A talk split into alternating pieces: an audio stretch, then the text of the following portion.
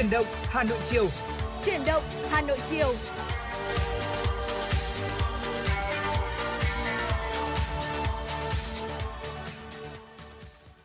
Mến chào quý vị, chào mừng quý vị đến với chuyển động Hà Nội chiều đang được phát trực tiếp trên tần số FM 96 MHz của Đài Phát thanh và Truyền hình Hà Nội. Buổi chiều ngày hôm nay thì đồng hành cùng với uh, tất cả quý vị là Bảo Nhật và Bảo Trâm. Hy vọng là những thông tin mà chúng tôi mang tới cũng sẽ giúp cho quý vị chúng ta sẽ có thật nhiều những cập nhật liên quan đến những tin tức của thủ đô. Bên cạnh đó thì chắc chắn rồi sẽ là những giai điệu nhạc vô cùng hấp dẫn và cả những chuyên mục khác nữa mà chúng tôi cũng đã sẵn sàng để có thể phục vụ và chào đón tất cả quý vị. Và quý vị thân mến và quý vị đừng quên hãy tương tác trò chuyện cùng Bảo Trâm Bảo Nhật thông hotline của chương trình 024 3773 6688 cũng như là trang fanpage FM96 Thời sự Hà Nội. Và mong rằng là trong 120 phút sắp tới của chương trình, chúng tôi cũng sẽ mang đến cho quý vị những giây phút được thư giãn và quý vị cũng đừng quên hãy trò chuyện tương tác với chúng tôi quý vị nhé. Và mở đầu cho khung giờ của chuyển động Hà Nội chiều nay, à, ngay sau đây xin được mời quý vị chúng ta sẽ cùng đến với không gian âm nhạc quen thuộc và cùng lắng nghe ờ, một ca khúc có tựa đề quê nhà qua phần thể hiện của ca sĩ Osen Ngọc Mai. quê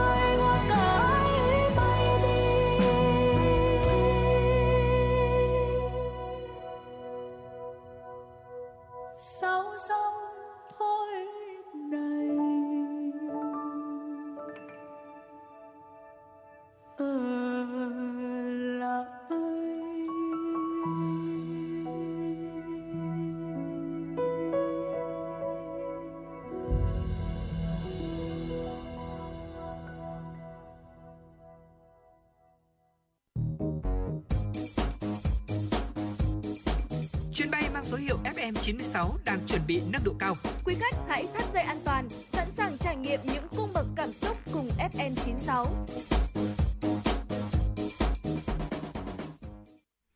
Vâng và thưa quý vị và bây giờ thì chúng ta sẽ cùng bắt đầu hành trình của chuyển động Hà Nội chiều ngày hôm nay với những tin tức đáng chú ý. Thưa quý vị, sáng nay, Bí thư Thành ủy Hà Nội Đinh Tiến Dũng đã chủ trì đối thoại với Mặt trận Tổ quốc Việt Nam các cấp thành phố Hà Nội nhằm lắng nghe ý kiến, kiến nghị xây dựng Đảng và hệ thống chính trị, tiếp tục phát huy sức mạnh đại đoàn kết dân tộc, xây dựng phát triển thủ đô văn hiến, văn minh, hiện đại. Bí thư Thành ủy Hà Nội khẳng định, chủ trương cho thuê vỉa hè lòng đường là việc sẽ làm. Các quận cũng đang ra soát, nghiên cứu, nhưng giờ chưa phải thời điểm phù hợp để thực hiện. Người đứng đầu Thành ủy Hà Nội nhấn mạnh, lòng đường vỉa hè gắn bó mật thiết với đời sống nhân dân thủ đô, ăn uống vỉa hè là văn hóa lâu đời. Cách làm cũ theo kiểu cứ ra quân truy đuổi, dọn dẹp vỉa hè không đạt được hiệu quả cao và vững chắc. Do đó, việc quản lý lòng đường vỉa hè cần thiết phải tổ chức lại.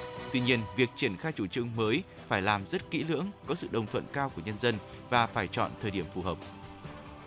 Thưa quý vị, Bộ Giáo dục Đào tạo vừa ban hành kế hoạch tổ chức cuộc thi trực tuyến tuổi trẻ học tập và làm theo tư tưởng đạo đức phong cách Hồ Chí Minh năm 2023. Cuộc thi bao gồm các nội dung về những lời dạy của Chủ tịch Hồ Chí Minh với thế hệ trẻ. Nội dung cơ bản trong di trúc của Chủ tịch Hồ Chí Minh, những bài học về tư tưởng đạo đức phong cách Hồ Chí Minh, những nội dung cơ bản của chuẩn mực đạo đức nghề nghiệp theo tư tưởng đạo đức phong cách Hồ Chí Minh, những kết quả trong sự nghiệp xây dựng bảo vệ Tổ quốc, phát triển đất nước dưới sự lãnh đạo của Đảng. Hiện tại, Bộ Giáo dục và Đào tạo đang chạy thử phần mềm cuộc thi. Cuộc thi chính thức triển khai từ tháng 9 đến tháng 12 năm 2023. Các sở giáo dục và đào tạo, các đại học, học viện, trường đại học cao đẳng sư phạm chủ trì, thành lập ban tổ chức và bộ phận thường trực thuộc cuộc thi ở địa phương, nhà trường để tổ chức cho thí sinh dự thi, tổ chức tuyên truyền, hướng dẫn để sinh viên, giảng viên, cán bộ quản lý giáo dục tích cực hưởng ứng cuộc thi. Triển lãm quốc tế Việt View lần thứ ba vừa khai mạc với chủ đề bất động sản, kiến trúc và trang trí nội ngoại thất. Triển lãm diễn ra đến ngày 13 tháng 8 tại trung tâm triển lãm hội nghị VEECC Espresso. Triển lãm có quy mô hơn 2.000 gian hàng của hơn 800 doanh nghiệp với nhiều thương hiệu nổi tiếng đến từ nhiều quốc gia. Đặc biệt trong đợt này, triển lãm quy tụ trên 50% các doanh nghiệp nước ngoài trưng bày hàng ngàn chủng loại sản phẩm về ngành xây dựng, Ghi nhận tại triển lãm cho thấy các doanh nghiệp đã nghiên cứu, tìm hiểu thị trường rất kỹ. Các sản phẩm về kiến trúc, trang trí, nội ngoại thất có mẫu mã mới, công nghệ tiên tiến, tính năng và chất lượng được nâng cao nhằm đáp ứng nhu cầu về nhà ở, xây dựng và trang trí nội ngoại thất ngày càng lớn. Theo ban tổ chức, trong thời gian diễn ra triển lãm quốc tế Việt View có các hoạt động về xúc tiến thương mại, chuyển giao công nghệ, hợp tác xây dựng và phát triển hình ảnh thương hiệu. Ngoài ra, các doanh nghiệp tham gia cũng sẽ tổ chức nhiều chương trình giao lưu với khách tham quan, người tiêu dùng tại các gian hàng của mình để tư vấn về sản phẩm, thiết kế kiến trúc và ký kết hợp tác cũng như mua bán sản phẩm tại triển lãm. Hôm nay giá vàng trong nước diễn biến trái chiều, có nơi tăng 50.000 đến 70.000 đồng trên một lượng ở chờ bán nhưng có nơi lại giảm. Lúc hơn 10 giờ, công ty trách nhiệm hữu hạn Bảo Tín Minh Châu niêm yết giá vàng miếng SJC ở mức là 66,85 triệu đồng trên một lượng mua vào, 67,35 triệu đồng trên một lượng chiều bán ra, tăng 120.000 đồng trên một lượng chiều mua và 70.000 đồng trên một lượng chiều bán so với cuối ngày 8 tháng 8 công ty cổ phần vàng bạc đá quý Phú Nhuận giữ nguyên chiều mua và tăng 50.000 đồng trên một lượng chiều bán để làm mức 66,75 triệu đồng trên một lượng chiều mua vào, 67,35 triệu đồng trên một lượng bán ra. Trong khi đó, Ngân hàng Thương mại Cổ phần xuất nhập khẩu Việt Nam giảm 50.000 đồng trên một lượng mỗi chiều để mức 66,8 triệu đồng trên một lượng chiều mua vào, 67,2 triệu đồng trên một lượng chiều bán ra. Biên độ giá mua bán phổ biến ở mức là 400 đến 600 ngàn đồng trên một lượng. Như vậy là từ đầu tuần đến nay, giá vàng diễn biến trong biên độ hẹp, vì vậy giao dịch trên thị trường không sôi động. Thưa quý vị, vừa rồi là một số những thông tin đáng chú ý đầu tiên mà chúng tôi xin được chuyển đến cho tất cả quý vị.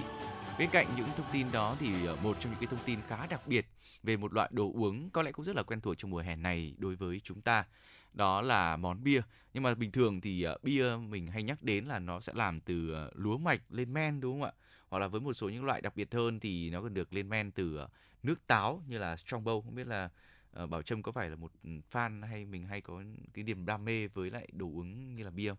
Ừ, thực ra thì tôi nghĩ rằng là à, nếu mà dùng từ đam mê thì hơi quá. Ừ. À, tuy nhiên thì à, tôi thấy là trong cuộc sống thì mọi người có những cái cuộc họp gia đình hoặc là tụ tập bạn bè. Chúng ta cũng có một vài uh, gọi là một vài cốc bia cốc rượu đúng không ạ? Ừ. có thể giúp mọi người gần nhau hơn rất là nhiều. Uh, và ngày hôm nay trong từ mục khám phá Hà Nội hãy cùng chúng tôi đi khám phá một món bia làm từ đặc sản mùa thu Hà Nội. Uh, không biết là khi đã nhắc đến đây thì Bảo Nhật và tất cả quý vị khán giả thính giả chúng ta đã đoán được đó là loại bia gì chưa ạ hơi khó đoán đúng không ạ? Bởi vì bia thì thường là nhiều người sẽ nghĩ như chúng tôi vừa chia sẻ đấy ạ sẽ làm từ lúa mạch hoặc là làm từ ờ, nước uh, trái cây lên men như là uh, từ trong bầu là nước táo đấy thưa quý vị. Nhưng tuy nhiên lại có một cái loại đặc sản khác nữa nó còn khiến cho mùa thu Hà Nội trở nên đặc biệt hơn. Đây là một loại uh, đồ uống một món bia làm từ đặc sản Hà Nội và như nhiều người nói là chỉ được uống duy nhất một dịp trong năm mà thôi. Ngày hôm nay chúng ta sẽ cùng đến với món bia cốm. Nhắc tới à, mùa thu Hà Nội thì chúng ta sẽ nhớ tới một đặc sản đặc trưng đó chính là đặc sản chỉ có ở trong trò chỉ có ở trong dịp này đó chính là cốm. Bên cạnh cốm được chế biến thành những cái món ăn thì từ năm 2016, một khái niệm mới về cốm đã được ra đời, bắt nguồn từ chính những người nghệ nhân Việt Nam. Đấy, một món ăn mà chúng tôi cũng đã bật mí với quý vị rồi, đó chính là bia cốm. Ở ngay đến đây có lẽ nhiều người sẽ tò mò bởi vì bia cốm thì sẽ như thế nào nhỉ? Vị ra sao rồi là mùi hương như thế nào nữa? À, bia là một thứ đồ uống có cồn, thường được tạo ra bởi sự kết hợp chính giữa gạo, lúa mạch được nấu lên men. Bia thông thường có vị hơi đắng, là một thứ đồ uống giải khát được nhiều người ưa chuộng. Còn cốm là món ăn được làm từ lúa nếp.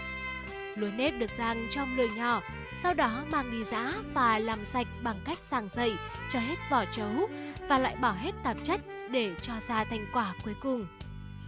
Ở Hà Nội, cứ mỗi dịp vào thu, cốm lại nổi lên như một món quà đặc sản không thể không thử. Cốm có thể là ăn tươi hoặc được chế biến thành một số món khác như là chè cốm, chè ngô cốm, bánh cốm, trà cốm hay là xôi cốm. À, vậy thì bia cốm là gì ạ? Bia cốm là một thức uống đặc biệt được phát triển bởi chính người Việt. Vào năm 2016, bia cốm lần đầu được xuất hiện ở Việt Nam.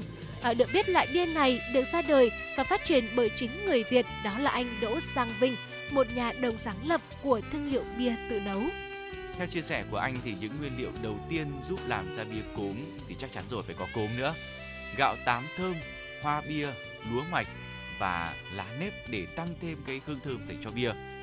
Ý tưởng ban đầu của anh là tạo ờ, ra một ờ, cái loại bia mang sắc màu và hương vị của mùa thu Hà Nội. Và rồi thì anh tập hợp lại những cái nguyên liệu tạo nên cái hương vị đó. Ngay lập tức thì anh đã nghĩ tới cốm, rồi ờ, tiến hành thử nghiệm và kết quả, bia cốm đã được ra đời từ đây. Những lần đầu thử nghiệm thì anh Vinh gặp thất bại vì cái mùi vị bia không chuẩn hương cốm. Tuy nhiên thì những người nghệ nhân vẫn quyết tâm đến cùng để tạo ra được thứ đồ uống đặc trưng của người Việt. Sau trên dưới khoảng 10 lần thì cuối cùng thành phẩm cho ra cũng đạt được như mong muốn. Đó là một mẻ bia tươi mang hương vị cốm thuần. Vâng và thưa quý vị, bia được nấu uh, thủ công hoàn toàn thay vì quy trình xử lý bằng máy. Các nghệ nhân cho biết là phải mất một tháng để có thể nấu này, ủ, lên men cũng như là nhiều công đoạn tỉ mỉ khác để uh, có thể xong được một mẻ bia cốm và mỗi mẻ thì chỉ giới hạn dưới 200 lít mà thôi. Trải qua thời gian dài như vậy thì bia mới có được hương vị thơm, cái mùi của cốm nhiều du khách cảm thấy thích thú khi mà trải nghiệm uống bia cốm. À, chị Catriona Catton, một du khách đến từ uh, Newcastle, Anh Quốc cho biết là uh, tôi cảm nhận được cái uh, vị gạo này, vị cốm ở trong bia. Bia rất nhẹ nhàng, không quá nặng và tôi thì rất thích nó.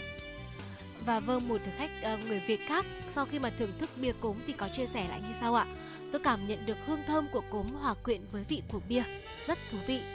À, thưa quý vị, bia cốm chỉ được sản xuất cũng như là đạt được một cái vị thơm, vị ngon nhất là vào 3 tháng mùa thu.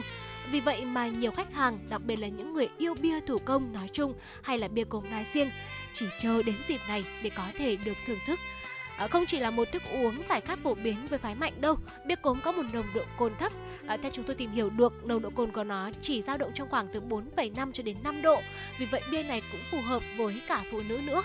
À, ngoài bia cốm, thương hiệu bia thủ công của anh Đỗ Sang Vinh à, còn cho ra đời những loại bia nghe rất là lạ tai như là bia xoài, bia mít, bia bưởi, à, bia dâu À, với những nguyên liệu tương đương và đó cũng chính là một điểm khác biệt và đặc biệt nhất của bia thủ công khi người nghệ nhân có thể thêm bớt hoặc là thay đổi nguyên liệu để cho ra hương vị mà mình mong muốn. À, bia cốm đúng là một thành quả của sự hòa trộn sáng tạo độc đáo. Sâu xa hơn, đó là tình yêu với những đặc sản của Hà Nội với mùa thu và mong muốn được mang chúng tới gần hơn với bạn bè quốc tế của người nghệ nhân.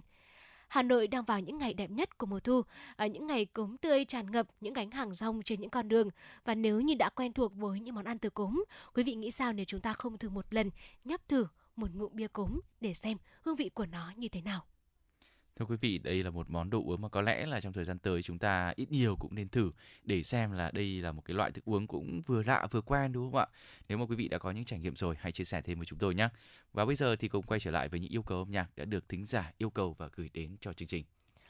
Tiếp theo chương trình, mời quý vị hãy cùng ờ, chúng tôi ờ, lắng nghe ca khúc có tựa đề Ngây Ngô qua phần hiện của nữ ca sĩ Hoàng Yến Chi Bi và ờ, ca khúc này cũng đến từ yêu cầu của một bạn thính giả có tên là Vinh Nguyễn và mong rằng là thính giả Vinh Nguyễn cũng như tất cả quý vị thính giả chúng ta sẽ có những khoảnh khắc thư giãn cùng với ca khúc Ngây Ngô qua phần thể hiện của Hoàng Yến Chi Bi.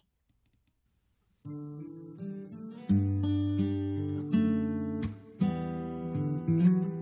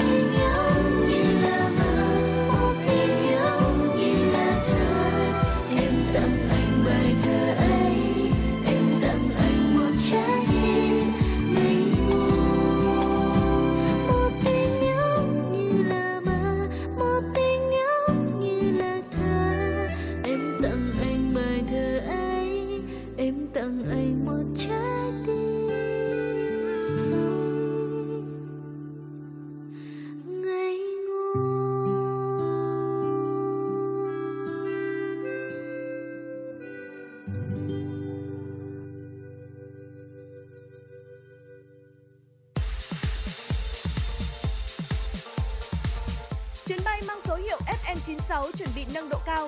Quý khách hãy thắt dây an toàn, sẵn sàng trải nghiệm những cung bậc cảm xúc cùng FM 96.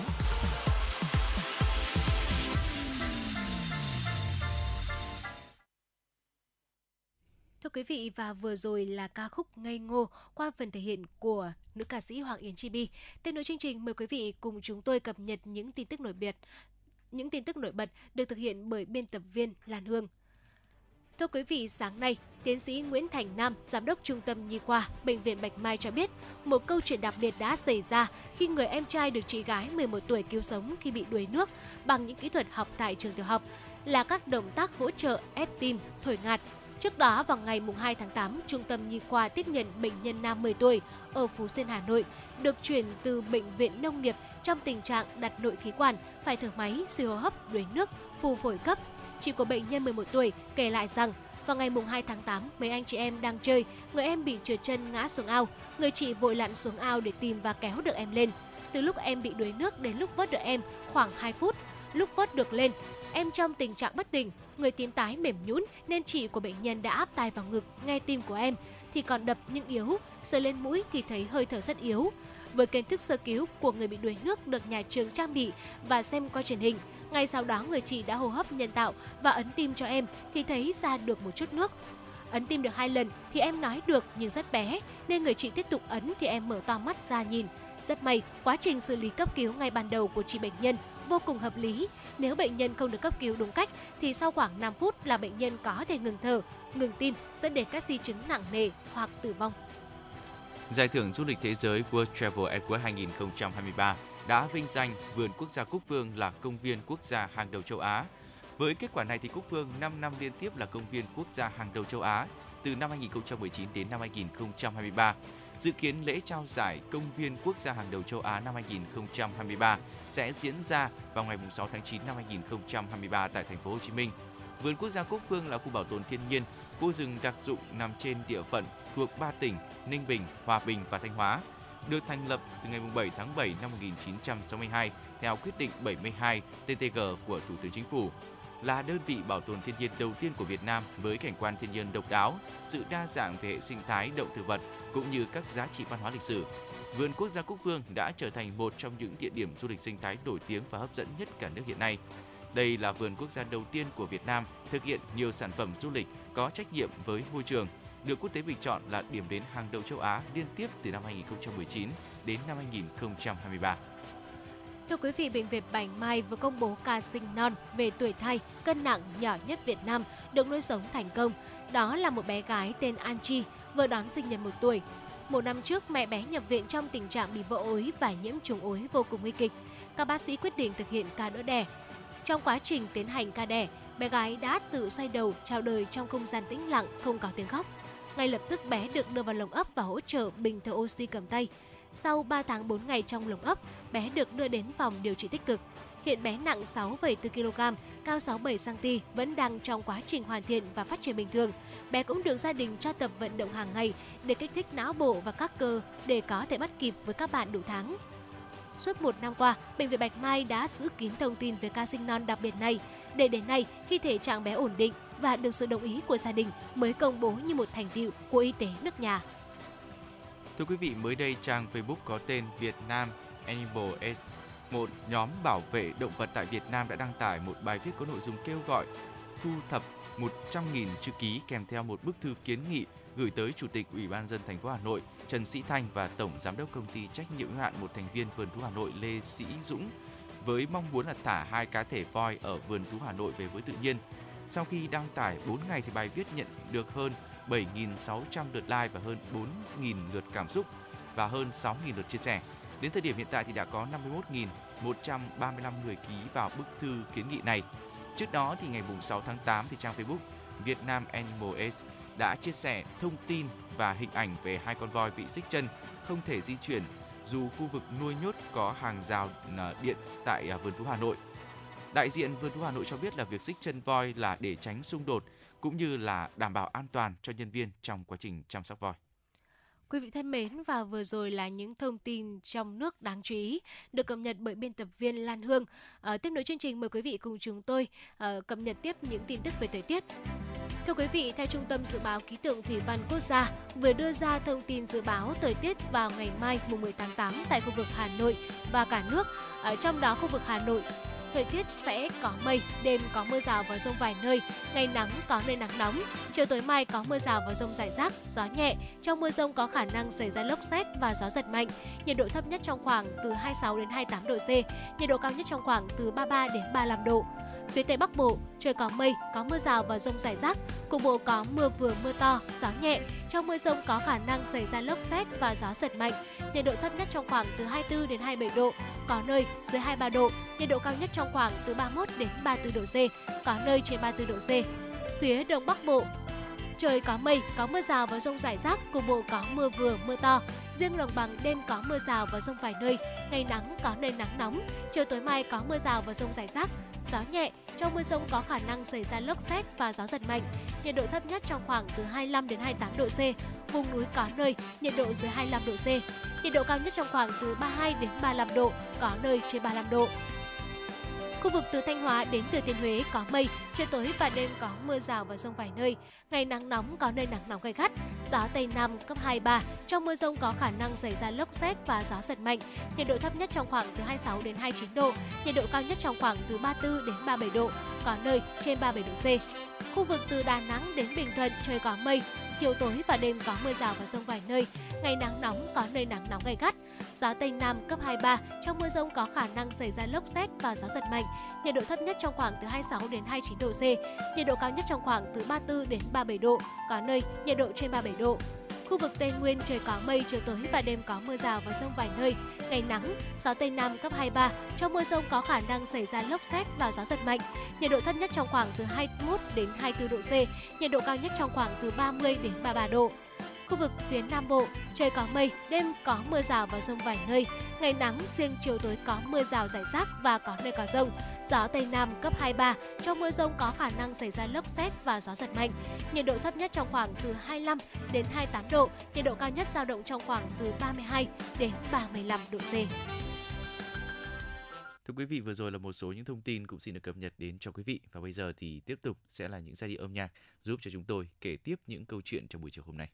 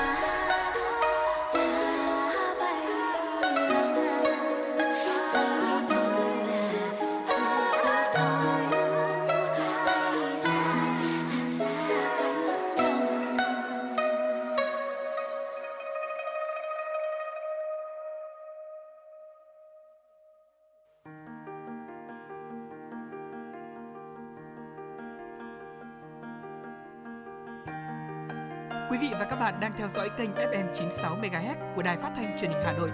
Hãy giữ sóng và tương tác với chúng tôi theo số điện thoại 024 3773 6688. FM 96 đồng hành trên mọi nẻo đường.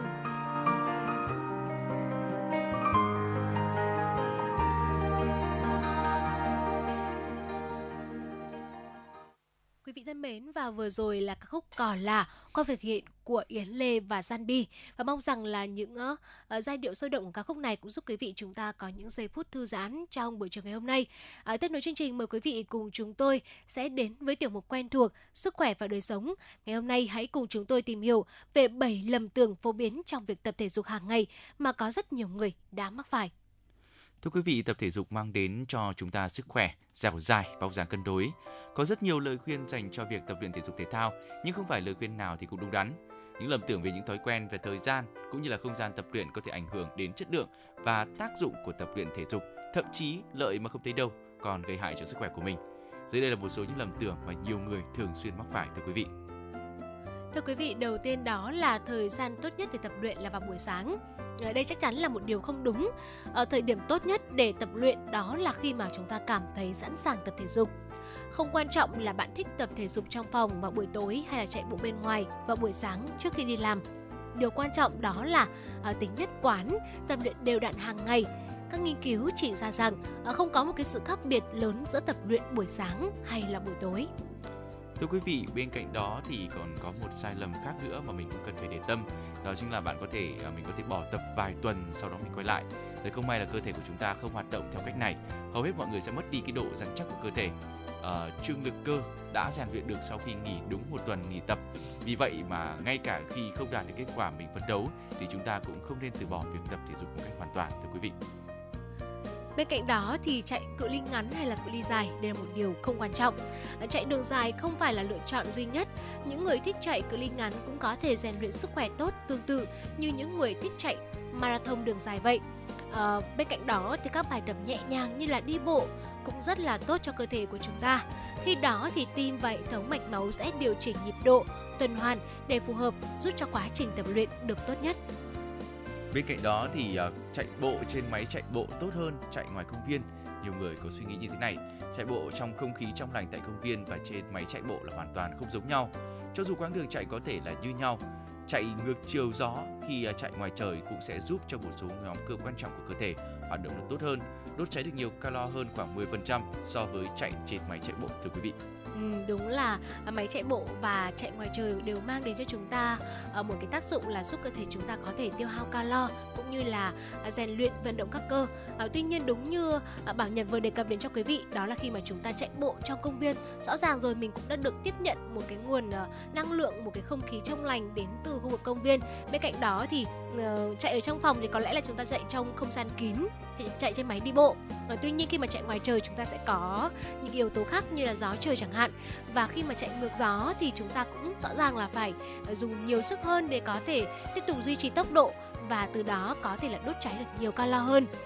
Và một cái lầm tưởng tiếp theo mà bà Trâm tin chắc rằng có rất nhiều quý vị thính giả nghe đây chúng ta cũng có những lầm tưởng này đó là thể dục đòi hỏi nhiều sức lực khiến chúng ta thèm ăn nhiều hơn trên thực tế thì tập thể dục được cho là cách giúp ngăn chặn cơn đói.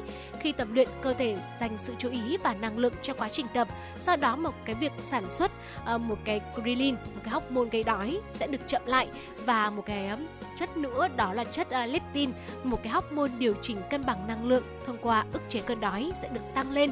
Như vậy là chạy bộ sẽ giúp chúng ta có thể nào một phần nào đó tôi nghĩ rằng là chúng ta quên đi cơn đói. Ờ, và từ đó thì rõ ràng rồi chúng ta cũng sẽ hạn chế được cái lượng nước ăn nạp vào cơ thể của mình. Nhiều người có suy nghĩ rằng tập yoga giúp hạn chế được đau lưng. Thực ra yoga không thể chữa khỏi chứng đau lưng của chúng ta. Nếu mà cơn đau lưng của chúng ta do các vấn đề về cơ thì việc kéo giãn và một số tư thế yoga có thể có tác dụng làm giảm đau. Cơ thể khỏe hơn dẻo dai hơn và từ đó làm hết đau lưng. Nhưng mà nếu chúng ta gặp các vấn đề nghiêm trọng hơn như là thoát vị địa đệm thoái hóa cột sống thì yoga gây hại nhiều hơn là lợi. Trong mọi trường hợp thì chúng ta cũng nên tham khảo ý kiến của bác sĩ trước khi bắt đầu tập luyện yoga để có được lời khuyên hữu ích nhất. Và một lầm tưởng cuối cùng mà chúng tôi muốn chia sẻ trong số 7 lầm tưởng ngày hôm nay đó chính là chạy nhiều làm ảnh hưởng tới đầu gối và mắt cá chân. À, quan niệm này là hoàn toàn sai lầm quý vị ạ và không có bất cứ một cái bằng chứng nào để chứng minh rằng uh, chạy nhiều sẽ làm ảnh hưởng đến đầu gối cũng như mắt cá chân của chúng ta. Uh, chạy bộ giúp đôi chân khỏe hơn chắc chắn rồi. Các cơ chân được rắn chắc và ít bị chấn thương hơn. Theo các bác sĩ, điều quan trọng của bất kỳ quá trình tập luyện nào uh, là không nên tập quá sức ngay cả khi mà chúng ta có mong muốn là mình mình đang rất là muốn làm sao mà đốt cháy nhiều calo rồi là mình trông uh, thon gọn hơn gầy hơn nhìn cơ thể vóc dáng của mình được nhanh hơn muốn lấy lại vóc dáng nhanh hơn thì chúng ta sẽ thường uh, rất là cố gắng tập luyện quá sức đúng không ạ? Bằng cách là đến phòng tập hàng ngày hoặc là dành nhiều thời gian hơn và vô hình dung điều này đã gây căng thẳng cho cơ thể. Uh, cơ thể của chúng ta cần có một thời gian để phục hồi và thích ứng kịp thời. Nghỉ ngơi cũng cực kỳ quan trọng như việc tập luyện vậy nhưng mà nghỉ ngơi không có nghĩa là chúng ta được ngồi cả ngày ở nhà và ăn thức ăn nhanh. À, vì vậy quý vị chúng ta nên dành từ 2 đến 3 buổi tập luyện mỗi tuần theo một cái thời gian biểu để cái việc tập luyện được diễn ra tốt nhất. Và cũng đừng quên nhé, hãy tập luyện với tất cả các nhóm cơ trên cơ thể theo những cái kiểu khác nhau để tránh chấn thương. Thưa quý vị và đó là một số những thông tin liên quan đến sức khỏe cũng có thể giúp cho chúng ta có được cách luyện tập thể dục thể thao nâng cao sức khỏe của mình được một cách tốt hơn. Và nếu quý vị có những bổ sung nào hãy chia sẻ thêm với chúng tôi quý vị nhé. Còn bây giờ thì có lẽ là chúng ta trước khi đến với những thông tin quốc tế sẽ cùng nhau à, lắng nghe một à, ca khúc. À, mời quý vị sẽ cùng đến với ca khúc Yêu em rất nhiều qua giọng hát của nam ca sĩ Hoàng Tôn. Ngay sau ca khúc này, chúng tôi bảo cho bà Nhật cũng sẽ quay trở lại và đồng hành cùng quý vị.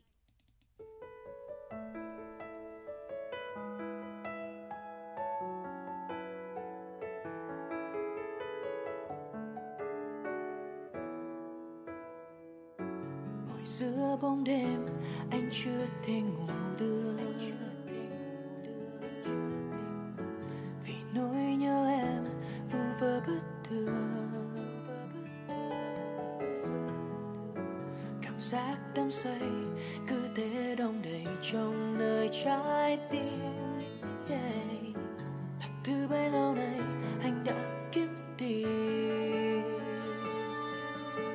Những câu chuyện thật dài phút giây ngập ngừng bối rối. Tiếng em cười vào lời em nói, khiến anh giờ đã như quên mất lối. Những khi chạm nhìn vào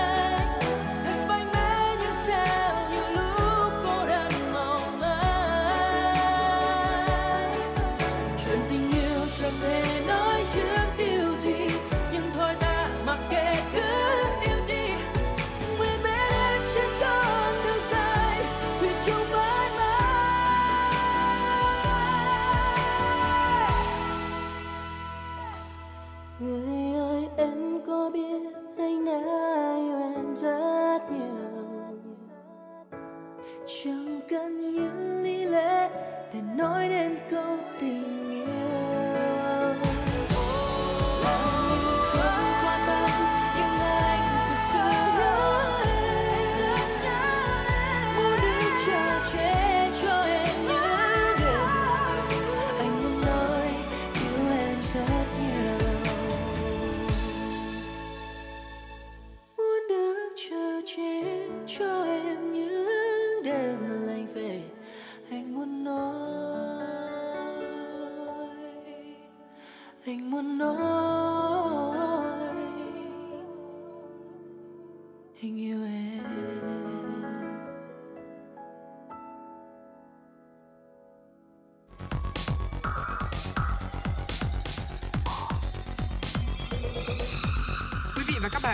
dõi kênh FM 96 MHz của đài phát thanh truyền hình Hà Nội. Hãy giữ sóng và tương tác với chúng tôi theo số điện thoại 024 3773 6688. FM 96 đồng hành trên mọi nẻo đường.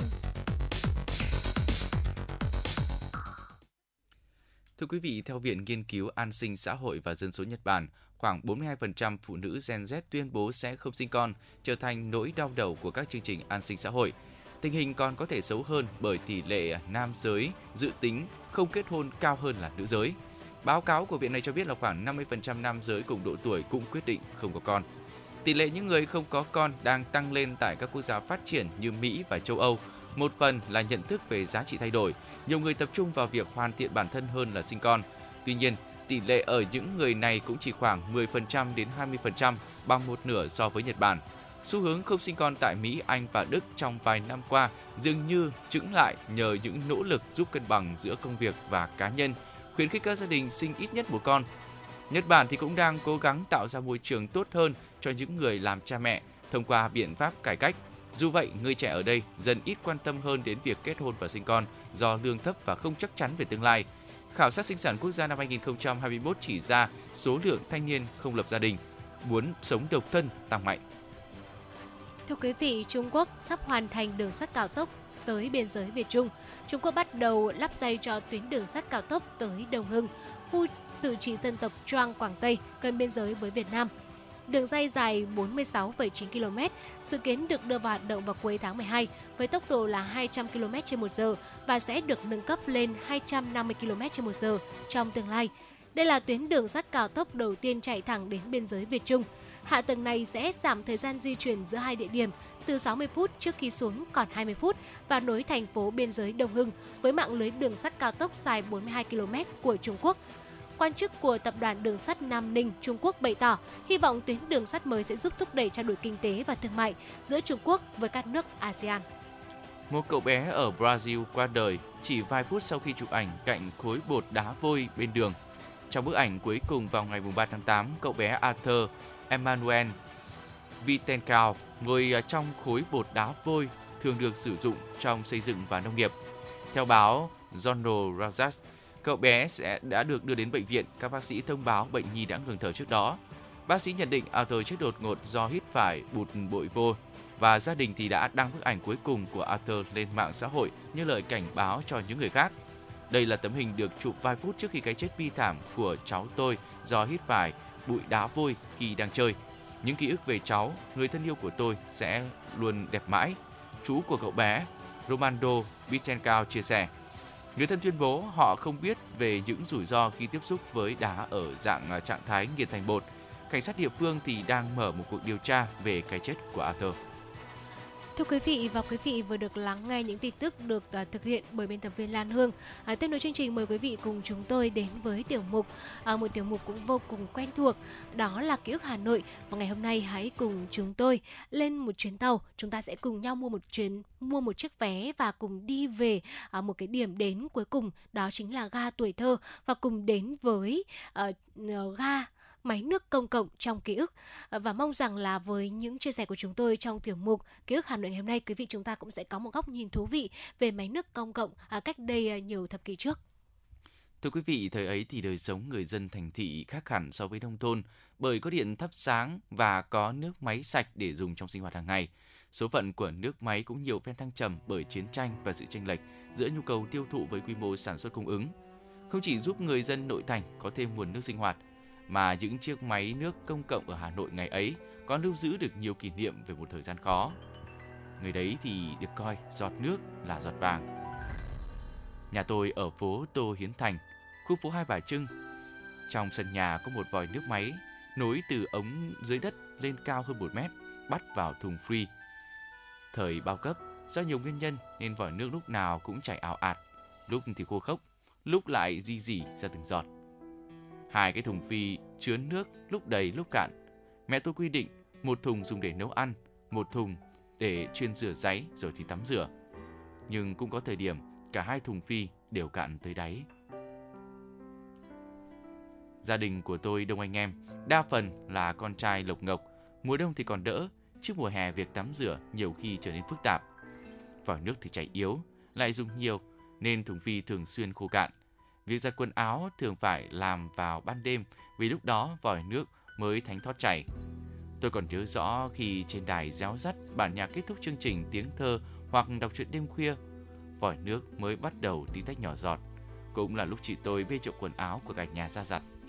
Cái âm thanh của tiếng nước chảy xuống đáy thùng vi róc rách trong đêm khuya còn dì dà bên tai tôi mãi cho đến tận bây giờ. Thời máy bay Mỹ đánh phá, Hà Nội sơ tán, dường như vòi nước chảy mạnh hơn vì lượng người dùng giảm nhiều. Rồi chúng ném bom phá hoại nhà máy nước Yên Phụ, ảnh hưởng đến việc cung cấp nước cho toàn thành phố. Nhiều ngày, vòi nước nhà tôi và cả dãy phố bật không chảy. Dân phố nháo nhào xách xô, quẩy gánh, xếp hàng bên máy nước công cộng ở cuối phố. Vòi nước công cộng cũng khô cốc. Đến quá nửa đêm, trong cái nóng bức của mùa hè, vài tiếng ve kêu ra giả, vòi nước mới chảy những giọt nước đầu tiên trong tiếng reo vui đầy phấn khởi của cư dân thành phố tôi. Năm tôi học lớp 4, anh tôi phân công ra nhà máy nước công cộng xếp chầu nhôm, xô tôn, chờ để lấy nước. Mấy anh tôi có nhiệm vụ xách nước về đổ vào thùng phi. Kiến thà lâu cũng đầy tô. Mãi quá nửa đêm, lượng nước trong thùng phi cũng lừng lừng. Anh tôi thức khuya ôn thi tốt nghiệp kết hợp xách nước về cho gia đình bề máy nước công cộng toàn hàng xóm láng giềng quen mặt. Trong khi chờ lấy nước, mọi người trò chuyện với nhau rất rôm rả. Có một lần, nhà ông Sinh trên dãy phố chẵn chuẩn bị tổ chức đám cưới cho con trai cả. Cưới xong thì anh ấy nhập ngũ, ông Sinh cùng mấy anh con trai quẩy thùng tôn ra máy nước công cộng, xếp hàng ở cuối cùng. Bỗng có tiếng đàn bà cất lên. Mọi người ơi, ưu tiên cho nhà bác Sinh lấy nước trước đi. Nhà bác ấy có việc, cần dùng nhiều nước, mình lấy sau cũng được. Mọi người vui vẻ nhường cho nhà ông Sinh lấy nước trước. Lần anh trai tôi là bộ đội đóng ở Quảng Ninh Thưa quý vị, ở Quảng Bình về Hà Nội công tác, tranh thủ gánh mấy gánh nước đỡ cho mẹ tôi. Với chiếc quần xanh bộ đội, mặc áo lót ba lỗ, anh tôi vai mang đòn gánh tòng tang, đôi thùng tôn xuất hiện bên máy nước công cộng. Vừa thấy mặt anh tôi, mọi người xuống lại hỏi han tình hình chiến sự ở khu 4. Nào là trong ấy chúng nó ném bom ban đêm không? Rồi chúng thả bom nhiều xuống Quảng Bình lắm hả? Cháu đi công tác mấy ngày, rồi thì mọi người nhường anh tôi lên lấy nước trước, khỏi xếp hàng chờ đợi với lý do ưu tiên người về từ tuyến lửa. Đất, Đất nước, nước thống, thống nhất. nhất Hà Nội cùng cả nước bước vào công cuộc kiến thiết, thực hiện công nghiệp hóa hiện đại hóa, đổi mới toàn diện nền kinh tế. Bạn bè quốc tế đã nhiệt tình giúp ta về nhiều mặt. Riêng với nước sạch, Phần Lan đã giúp Hà Nội những công nghệ tiên tiến để giải quyết được vấn đề sản xuất nước sạch phục vụ nhân dân. Làng quê tôi ở Hà Tây 15 năm trước đã sát nhập với Hà Nội – nay đã có điện, có nước máy đàng hoàng và đạt chuẩn nông thôn mới từ mấy năm trước. Thành thị với nông thôn giờ đây không khác nhau là mấy. Cháu tôi ở tầng 32 khu chung cư cao tầng trong nội thành. Nó bảo, dù ở tầng cao chót vót nhưng không bao giờ thiếu nước, còn có cả nước nóng sử dụng 24 trên 24 giờ. Thì thoảng đâu đó bắt gặp một hiện tượng dùng nước lãng phí, khiến chúng ta xót xa và nhớ về một thời giọt nước quý như giọt vàng mà lớp trẻ ngày nay đâu được chứng kiến những trụ máy nước công cộng đã đi vào quá khứ nhưng nó đã góp phần giúp cho người dân thành phố vượt qua một thời khó khăn, ghi dấu kỷ niệm khó phai thời chiến tranh đầy hào hùng, để ấp tình người Hà Nội hào hoa thành lịch. Và thưa quý vị, những chia sẻ vừa rồi của chúng tôi đến từ à, tác giả Phong Lan à, với bài viết có tựa đề Máy nước công cộng trong ký ức. Và không biết rằng là khi mà nghe bài Trâm bài Nhật chúng tôi chia sẻ có quý vị nào chúng ta lại nhớ lại được ờ, những cái năm tháng mà chúng ta sử dụng máy nước công cộng chưa ạ? Ờ, nhớ về một thời mà nước sạch vẫn là ờ, một cụm từ khiến cho người dân thủ đô vẫn còn canh cánh trong lòng. Nhưng ngày nay đúng như tác giả chia sẻ, nước sạch đã ở khắp mọi nơi rồi, từ thành thị đến nông thôn, ở đâu người dân cũng được dùng những nón giọt nước sạch. Uh, và chính tác giả cũng đã nói rằng ngày nay chúng ta vẫn bắt gặp những hiện tượng dùng nước lãng phí. Ờ, và rõ ràng là chúng ta cũng cần phải chung tay để có thể là tiết kiệm nước nhiều hơn. Vâng thưa quý vị và đó là một số những thông tin cũng xin được khép lại.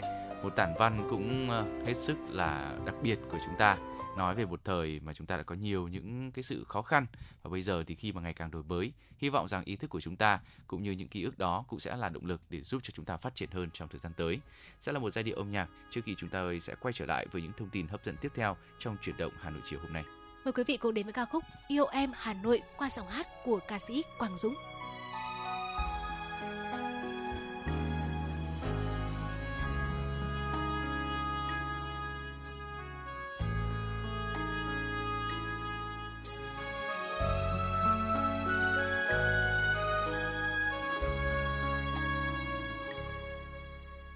Yêu em, yêu hà nội.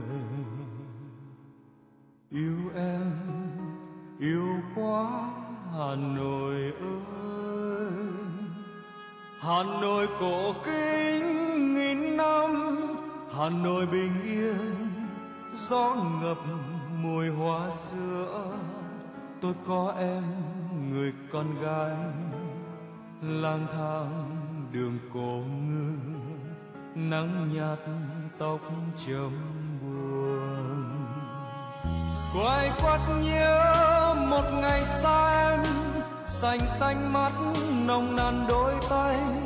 Hà nội của em hay hà nội đầy ấp trong tôi. Nhớ những con đê nhớ chiều hồ tây, nhớ tiếng giao đêm phố lạnh về khuya, hiu hắt rơi, nỗi nhớ chìm vào xưa lao sao phố dòng người chen chân, lung linh nắng ngọc hà thơm hoa. Hà nội của em, nghe hồng hà cuộn sóng đêm đêm. Có bên ga xưa tiến một người đi, có khách xa thăm phố lạ chẳng thi tôi có em yêu quá hà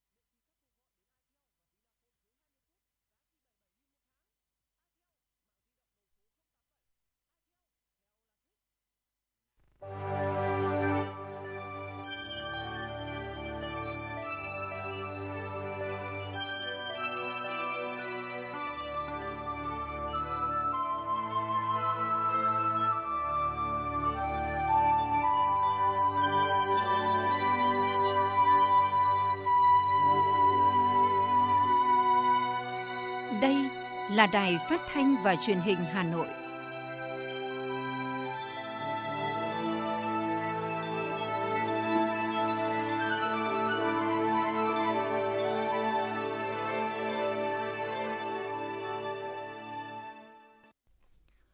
Quý vị và các bạn đang theo dõi chương trình Truyền động Hà Nội chiều đang được phát trực tiếp trên tần số FM 96 MHz của Đài Phát thanh và Truyền hình Hà Nội. Chương trình cũng đang được phát trực tuyến trên trang web hanoionline.vn và tiếp nối chương trình ngày hôm nay sẽ là những thông tin đáng chú ý. Sáng nay, Bí thư Thành ủy Hà Nội Đinh Tiến Dũng chủ trì đối thoại với các đại biểu Mặt trận Tổ quốc Việt Nam các cấp thành phố Hà Nội. Tại đây, chủ trương sát nhập quận Hoàn Kiếm là vấn đề được đại biểu quan tâm đặt câu hỏi. Trao đổi về việc sắp xếp đơn vị hành chính theo nghị quyết của Ủy ban Thường vụ Quốc hội, Bí thư Hà Nội cho biết thành phố có một đơn vị cấp huyện và 176 đơn vị cấp xã thuộc diện phải sắp xếp. Để thực hiện tới đây, thành phố sẽ xây dựng đề án cụ thể, thống kê từng đơn vị địa phương cụ thể theo hai tiêu chí cứng là dân số, diện tích. Cùng với đó, xem xét tiêu chí thứ ba, tiêu chí vô cùng quan trọng là yếu tố văn hóa lịch sử. Đây cũng là tiêu chí có trong nghị quyết của Ủy ban Thường vụ Quốc hội. Với các xã, phường, nơi nào có yếu tố văn hóa lịch sử đặc thù khác cũng phải thuyết minh, thuyết phục, còn lại phải thực hiện theo đúng quy định. Thưa quý vị, Bộ Giáo dục và Đào tạo vừa công bố dự thảo về đề nghị xây dựng nghị quyết của Quốc hội về thí điểm phổ cập giáo dục mầm non cho trẻ em mẫu giáo ở một số tỉnh, thành phố để lấy ý kiến đóng góp. Theo đó, nghị quyết này quy định thí điểm một số cơ chế chính sách đặc thù về đầu tư cơ sở vật chất trường lớp, ưu đãi thu hút đầu tư, ưu đãi thu hút đối với giáo viên trẻ em mẫu giáo học tại các cơ sở giáo dục mầm non trong độ tuổi từ 3 đến 4 tuổi, 4 đến 5 tuổi tại 15 tỉnh, thành phố trực thuộc Trung ương. Các tỉnh thành này bao gồm Vĩnh Phúc, Bắc Ninh, Ninh Bình, Hải Phòng, Lào Cai, Điện Biên, Sơn La, Hòa Bình, Đà Nẵng, Con Tum, Sóc Trăng, Bà Rịa Vũng Tàu, Thành phố Hồ Chí Minh, Long An và Bạc Liêu. Nghị quyết nhằm đảm bảo thực hiện các quyền của trẻ em, nâng chất lượng nuôi dưỡng, chăm sóc và giáo dục trẻ em mẫu giáo, khuyến khích thu hút các nguồn lực của xã hội, đầu tư phát triển giáo dục mầm non. Nghị định cũng nhằm xây dựng cơ sở thực tiễn cho việc đề xuất hoàn thiện pháp luật giáo dục trong phổ cập giáo dục mầm non trên phạm vi cả nước. Hiện cả nước mới thực hiện phổ cập giáo dục mầm non cho trẻ 5 tuổi. Một tuần sau khi Bộ Giáo dục và Đào tạo ban hành khung kế hoạch năm học 2023-2024, nhiều tỉnh thành cũng đã có thông báo lịch tự trường khai giảng của học sinh. Hầu hết thực hiện theo khung của Bộ, tức là đón học sinh lớp 1 vào ngày 22 tháng 8, các khối còn lại là ngày 29 tháng 8. Nhưng do hai ngày này vào thứ ba, một số địa phương như Hòa Bình, Ninh Thuận, Thành phố Hồ Chí Minh, Yên Bái cho học sinh tự trường sớm hơn một ngày, bắt đầu từ thứ hai đầu tuần. Duy nhất Nghệ An chỉ chọn một mốc là 28 tháng 8 để các trường đón học sinh tất cả các khối lớp. Bà Rịa Vũng Tàu, Cà Mau và Hà Nội chưa chốt lịch tự trường chính thức nhưng đã có kế hoạch dự kiến. Trừ Cà Mau có thể cho trẻ mầm non và học sinh các cấp tự trường cùng ngày 25 tháng 8. Lịch của Bà Rịa Vũng Tàu và Hà Nội vào ngày 21 và 28 tháng 8 với lớp 1 và các khối còn lại. Khung kế hoạch năm học do Bộ Giáo dục và Đào tạo ban hành được áp dụng với các trường công lập. Với khối tư thục, các trường được tự trường sớm 4 tuần theo thông tư 13/2011 của Bộ. Vì thế, ngày 11 tháng 8, nhiều trường tư thục ở Hà Nội đã cho học sinh đến trường để làm quen và bắt đầu chương trình chính khóa. Hà Nội khuyến khích người dân cung cấp thông tin về vi phạm giao thông qua Zalo nhằm phát động phong trào toàn dân tham gia, phát hiện cung cấp các thông tin hình ảnh vi phạm trật tự an toàn giao thông cho cơ quan công an. Công an thành phố Hà Nội đề nghị người dân chủ động tích cực cung cấp các thông tin hình ảnh, video phản ánh các hành vi vi phạm trật tự an toàn giao thông qua trang Zalo và đường dây nóng của phòng cảnh sát giao thông. Cơ quan chức năng sẽ tiếp nhận xác minh, xử lý giải quyết thông tin phản ánh kịp thời, đúng hành vi vi phạm, quy định pháp luật, thông tin cung cấp của nhân dân được đảm bảo bí mật về danh tính. Về hình thức gửi thông tin, người dân cung cấp hình ảnh phản ánh cho cơ quan công an qua trang Zalo, Phòng Cảnh sát Giao thông Công an thành phố Hà Nội hoặc số điện thoại đường dây nóng là 0243 942 4451. Tối qua, đúng dịp kỷ niệm 7 năm ra mắt nhóm, Blackpink đã đăng tải đoạn clip với tiêu đề Blackpink kỷ niệm 7 năm. Đáng chú ý, nhiều fan đã tinh mắt nhận ra phần bối cảnh trong video chính là căn phòng thuộc nhà hàng Cookie trong khách sạn 5 sao ở Hà Nội. Ngoài không gian nội thất trang nhã của nhà hàng, người hâm mộ còn chú ý tới cốc giấy in hình tháp rùa trong đoạn video được nhóm chia sẻ. Fan không khỏi vui mừng, thích thú khi hình ảnh thần tượng càng trở nên gần gũi hơn với người hâm mộ Việt Nam. Nhà hàng này nằm trong khách sạn 5 sao nổi tiếng Capland, Hà Nội, chính là nơi các thành viên Blackpink nghỉ ngơi trong chuyến lưu diễn Bonping tại Hà Nội cuối tháng 7. Đây cũng là một trong bốn nhà hàng được gắn mác Michelin đầu tiên ở Việt Nam. Ngoài nhà hàng Nhật Bản, bốn thành viên Blackpink còn thưởng thức những đặc sản nước tiếng của thủ đô như phở và bánh mì tại nhà hàng Backstage của khách sạn. Theo bạn, thứ gì tạo nên sự tự tin cho chúng ta khi nói chuyện? Cách ăn nói hay là ngôn ngữ cơ thể? Với tôi, đó là nụ cười. Cảm ơn các bác sĩ của nhà khoa Quang Hưng đã giúp tôi có được bí quyết chinh phục người mình thích. Một nụ cười tự nhiên và rạng rỡ. Thật chẳng ngờ, nhà khoa Quang Hưng đã giúp tôi hoàn thiện mình, trở nên tự tin hơn mỗi khi giao tiếp với đối tác, khách hàng với một nụ cười đầy rạng rỡ và thu hút. Nhà khoa Quang Hưng đã tiếp thêm tự tin cho những nụ cười thêm tươi. Sứ mệnh tiếp thêm tự tin cho nụ cười Nhà khoa Quang Hưng tin cậy điểm 10 Thay đổi bản thân nâng tầm giá trị mỗi người Tới ngay nhà khoa Quang Hưng đây Tư vấn chăm sóc tận tình Y bác sĩ chuyên môn cao thấu hiểu tâm tình Thiết bị hiện đại phục vụ hết mình Tới ngay nhà khoa Quang Hưng để tự tin là chính mình Hiện nay, Nha khoa Quang Hưng đang có chương trình thăm khám và điều trị miễn phí các bệnh răng miệng cho trẻ em dưới 12 tuổi.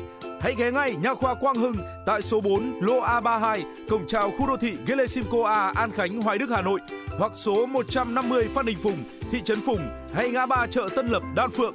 Chi tiết liên hệ 024 777 06699 hoặc truy cập website nha khoa quang hưng.com.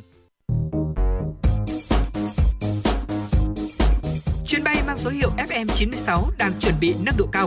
Quý khách hãy thắt dây an toàn, sẵn sàng trải nghiệm những cung bậc cảm xúc cùng FM96. Thưa quý vị và các bạn, để đảm bảo an toàn phòng cháy chữa cháy, Công an thành phố Hà Nội cũng đã chỉ đạo lực lượng công an quận, huyện khẩn trương ra soát các cơ sở chưa được nghiệm thu phòng cháy chữa cháy đã đi vào sử dụng, yêu cầu khắc phục, sửa chữa lỗi vi phạm, đáp ứng quy định phòng cháy chữa cháy hiện hành. Qua điều tra, hướng dẫn, tuyên truyền của lực lượng công an, đến nay nhiều cơ sở cũng đã chủ động khắc phục lỗi vi phạm để đảm bảo an toàn phòng cháy chữa cháy cho cơ sở. Ghi nhận tại quận Cầu Giấy. Cầu thang xuống tầng hầm của công ty cổ phần công nghệ bể bơi thông minh số 1, ngõ 165, phố Hoàng Ngân, phường Trung Hòa, quận Cầu Giấy. Sau khi được sửa chữa, đã đáp ứng quy định phòng cháy chữa cháy. Trước đây chỉ là cầu thang sắt, vách kính và không có cửa ngăn khói giữa các tầng. Này đã được công ty sửa chữa thành cầu thang bê tông, xây kín và có lắp cửa chống khói lan. Ngoài ra, công ty cũng đã thay mới toàn bộ thiết bị phòng cháy chữa cháy, đáp ứng quy định hiện nay để đưa vào sử dụng.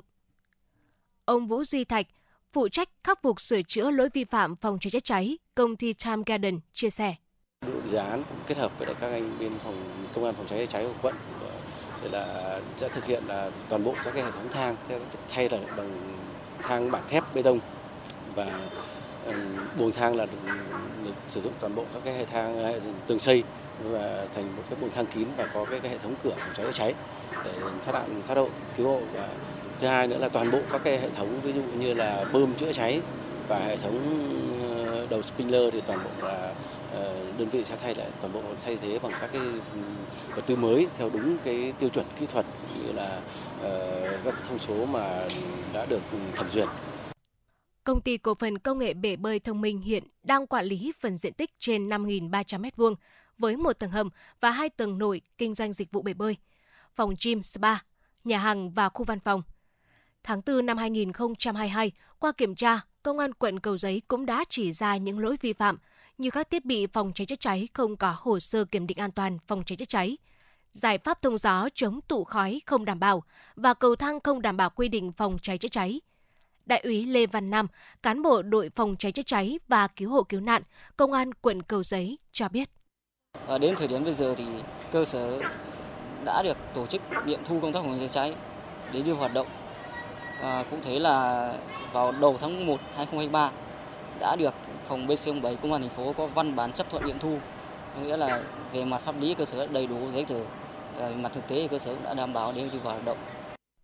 Với tinh thần cầu thị tiếp thu những ý kiến chỉ đạo của lực lượng chức năng công ty cổ phần công nghệ bể bơi thông minh cũng đã phối hợp với công an quận Cầu Giấy đầu tư sửa chữa và thay mới toàn bộ thiết bị phòng cháy chữa cháy, lắp đặt hệ thống thông gió và máy hút khói, đáp ứng quy định an toàn phòng cháy chữa cháy bà Nguyễn Thu Hà, Giám đốc Hành chính Nhân sự, Công ty Cổ phần Công nghệ Bể bơi Thông minh cho hay. Thực ra trên ờ, thực tế là cũng có nhiều cái những cái vụ hỏa hoạn đáng tiếc xảy ra cả về con người và vật chất. Thế nên là ờ, công ty rất là chú trọng công tác phòng cháy chữa cháy này khi mà có các đoàn của công an phòng cháy chữa cháy quận đến các anh có hướng dẫn thì mặc dù là kinh phí cũng, nguồn kinh phí cũng khá tốn kém, nhưng mà bởi vì để đảm bảo cho an toàn tính mạng của cán bộ nhân công ty cũng những ờ, người dân xung quanh đây, khách hàng nữa thì công ty cũng ờ, sẵn sàng là chi ra những cái nguồn kinh phí để ờ, khắc phục, để đảm bảo có một hệ thống phòng cháy chữa cháy thực sự là đảm bảo. Mục đích chính là an toàn là trên hết cho doanh nghiệp và cho xã hội toàn quận Cầu Giấy hiện có 33 cơ sở chưa đáp ứng được quy định phòng cháy chữa cháy hiện nay đã đi vào sử dụng và đến nay đã có 3 công trình kịp thời khắc phục sửa chữa các lỗi vi phạm phòng cháy chữa cháy, giúp yên tâm khi đưa vào sử dụng. Đối với các công trình còn lại, Công an quận Cầu Giấy cũng đã yêu cầu có lộ trình khắc phục lỗi vi phạm, đồng thời tham mưu với Ủy ban Nhân dân quận để có hướng xử lý khi chủ đầu tư không khắc phục các tồn tại vi phạm phòng cháy chữa cháy theo quy định. Trung tá Trương Tuấn Vinh, Phó đội trưởng đội phòng cháy chữa cháy và cứu hộ cứu nạn, Công an quận Cầu Giấy cho biết. Công an quận chúng tôi cũng đã có những cái biện pháp và giải pháp cụ thể. Thứ nhất là tiếp tục tham mưu cho Ủy ban dân quận để đôn đốc chính quyền địa phương các cấp uh, quan tâm và uh, tiếp tục là nắm bắt các cái tình hình liên quan đến công tác an toàn phòng cháy cháy uh, cũng như là bám sát hướng dẫn công tác phòng cháy đối với các cái cơ sở còn tồn tại các cái vi phạm này trên địa bàn của từng phường một. Cái thứ hai nữa là giao nhiệm vụ cho các cái đội nghiệp vụ à, tiếp tục làm công tác là kiểm tra, đôn đốc, hướng dẫn các cái cơ sở này và qua cái công tác kiểm tra đôn đốc hướng dẫn cơ sở để nắm bắt được những cái sai phạm còn tồn tại về các mặt về phòng cháy cháy của cơ sở và căn cứ vào các cái tiêu chuẩn quy chuẩn hiện đại cũng như là các cái nội dung hướng dẫn trong cái kế hoạch số 151 để hướng dẫn các cơ sở có lộ trình và có các cái giải pháp khắc phục đối với cả các cái tồn tại về công tác phòng cháy cháy mà chúng ta đã kiểm tra và đã phát hiện ra. Và ờ, đôn đốc các cơ sở là thực hiện đúng cái cam kết khắc phục các cái tồn tại này theo đúng cái lộ trình mà đã được cam kết đối với cả ủy ban cũng như là đối với công an quận. Và bên cạnh đó để giảm được cái nguy cơ có thể gây ra cháy nổ đối với những cái cơ sở mà đang còn tồn tại vi phạm này thì chúng tôi cũng có nhiều biện pháp để tuyên truyền à, nhằm nâng cao được cái ý thức của những cái người làm việc ở trong các cái cơ sở này, cũng như là tuyên truyền cho các ủy ban dân chính quyền sở tại, tuyên truyền cho các cấp tổ trưởng, tổ phó dân phố, cũng như người dân xung quanh các cái cơ sở này để cho là nâng được cái ý thức của mọi người trong cái công tác về phòng cháy cháy. Hiện nay, Ủy ban nhân dân thành phố Hà Nội đã chỉ đạo công an thành phố phối hợp với các đơn vị liên quan giải quyết khiếu nại, tố cáo và làm rõ trách nhiệm trong sai phạm đầu tư xây dựng, quản lý công trình, tòa nhà chung cư. Đồng thời, xem xét trách nhiệm hình sự đối với các chủ đầu tư cố tình vi phạm phòng cháy chữa cháy, chây y không khắc phục các tồn tại vi phạm phòng cháy chữa cháy theo quy định.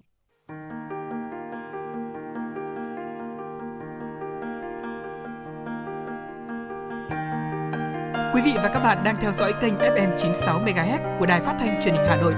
Hãy giữ sóng và tương tác với chúng tôi theo số điện thoại 024 3773 6688. FM 96 đồng hành trên mọi nẻo đường. đường.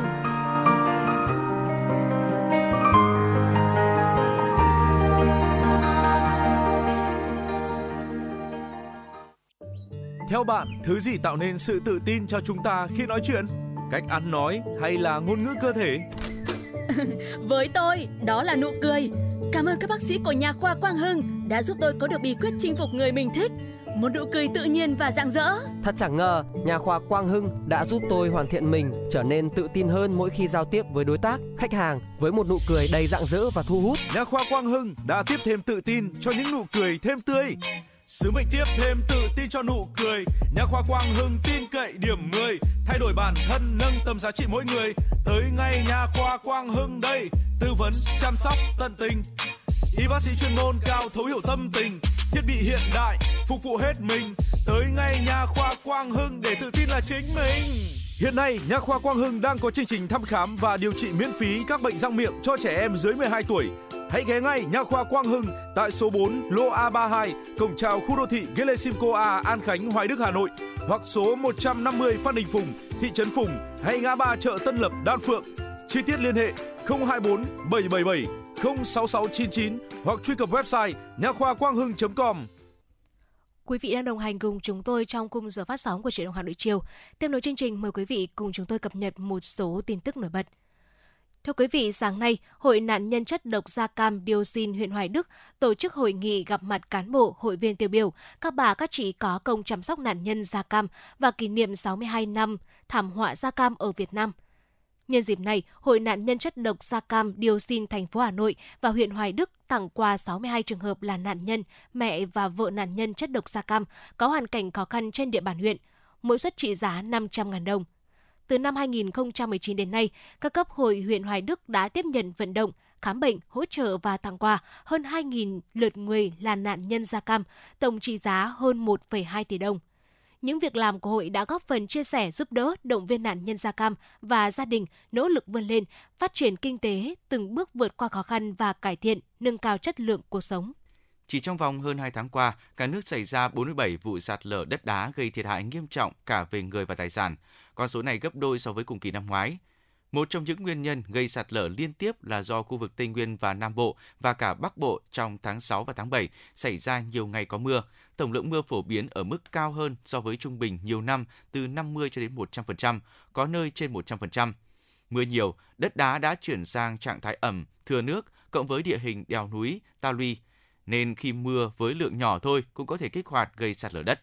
Tuy nhiên, lượng mưa nhiều chỉ là một phần của nguyên nhân. Tình trạng phá rừng làm vườn, xây nhà cửa, công trình xây sai quy hoạch, thậm chí trái phép, nhiều hoạt động của con người đang làm trầm trọng mất ổn định nền đất đá tại những khu vực sườn dốc. Dự báo mưa lớn sẽ còn duy trì ở vùng núi Bắc Bộ trong sáng nay, tại Điện Biên, Lai Châu, Lào Cai, Yên Bái, lượng mưa có thể vượt 100 mm, tức là ngoài sạt lở đất thì nguy cơ xảy ra cả lũ quét. Sử dụng điện thoại khi đang sạc Điện thoại bỗng dừng phát nổ khiến người phụ nữ 37 tuổi tại Bắc Giang bị vỡ nhãn cầu của các ngón tay phải và vùng mặt, ngực, chân tay, chi chít hàng trăm tổn thương.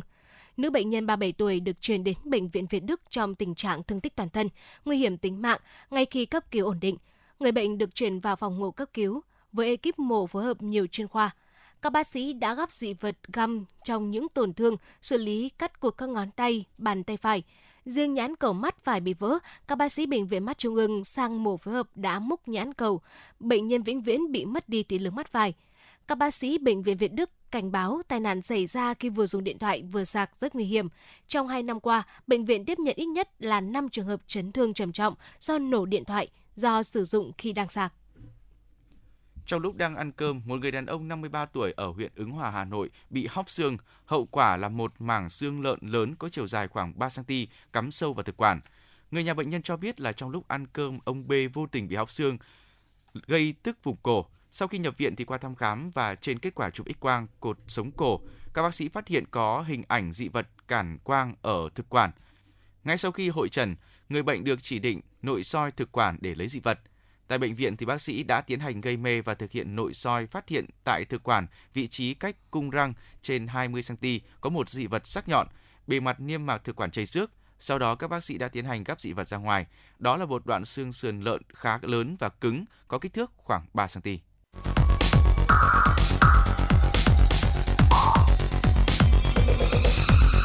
Vị và các bạn đang theo dõi kênh FM 96 MHz của đài phát thanh truyền hình Hà Nội. Hãy giữ sóng và tương tác với chúng tôi theo số điện thoại 024 3773 6688. FM 96 đồng hành trên mọi nẻo đường. đường. Thưa quý vị và các bạn, chuyển đổi số là xu thế tất yếu và trong nông nghiệp, việc ứng dụng chuyển đổi số trong quản lý và sản xuất cũng đang mang lại hiệu quả tích cực, góp phần xây dựng nền nông nghiệp thông minh, ứng dụng công nghệ cao. Hiện nay, vai trò của các doanh nghiệp nữ cũng đang được cụ thể hóa trong việc tiên phong ứng dụng công nghệ số để phát triển nền nông nghiệp tiên tiến và hiện đại. Tiếp nối chương trình, mời quý vị cùng đến với phóng sự có tựa đề Phụ nữ Hà Nội thúc đẩy chuyển đổi số trong nông nghiệp. Vốn là công ty do phụ nữ làm chủ, qua sự hỗ trợ của Hội Liên hiệp Phụ nữ Hà Nội, công ty cổ phần thương mại chế biến thực phẩm sạch Từ Tâm, phường Khương Đình, quận Thanh Xuân cũng đã được tạo điều kiện để tham gia các lớp tập huấn thúc đẩy chuyển đổi số, bán hàng trực tuyến cũng như nâng cao nhận thức về sản xuất kinh doanh các sản phẩm nông sản an toàn, đảm bảo vấn đề vệ sinh thực phẩm cung ứng đến tay người tiêu dùng. Chị Đinh Thị Hải Yến, giám đốc công ty Sạch Từ Tâm chia sẻ. À, trên các cái nền tảng thương mại công ờ, như là Facebook, fanpage của hợp tác xã của ờ, Hội Liên hiệp Phụ nữ thì chúng tôi cũng được ờ, kết nối đến tận tay người tiêu dùng. Ngoài ra thì có các cái hội nghị được ờ, xúc tiến thương mại và ờ, hiện tại thì các sản phẩm của chúng tôi cũng đã được vào ờ, Eon, rồi MM Mega Market nhờ sự hỗ trợ qua chỗ sở nông nghiệp và Liên hiệp Phụ nữ Hà Nội. Thì hiện tại chúng tôi cũng đang có mỗi một tháng chúng tôi có khoảng 30 tấn sản lượng. Thì cũng vừa là qua kênh sàn thương mại điện tử cũng như là các hệ thống cửa hàng siêu thị và các kênh hội liên hiệp phụ nữ qua các chi hội. Ờ, thì chúng tôi ờ, cũng uh, đang tiêu thụ cho chúng tôi rất là hiệu quả. Việc quản lý sản xuất kinh doanh các sản phẩm nông sản, thực phẩm sạch an toàn, truy xuất được nguồn gốc xuất xứ cũng được quan tâm.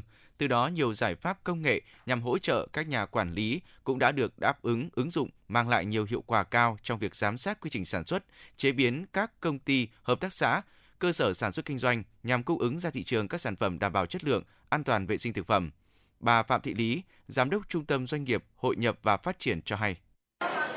Đến thời điểm này thì trên ờ, hệ thống đã số hóa được 3.000 doanh nghiệp với con số là gần 11.000 sản phẩm nông lâm thủy sản được sản xuất an toàn đang được lưu thông phân phối trên địa bàn thành phố Hà Nội.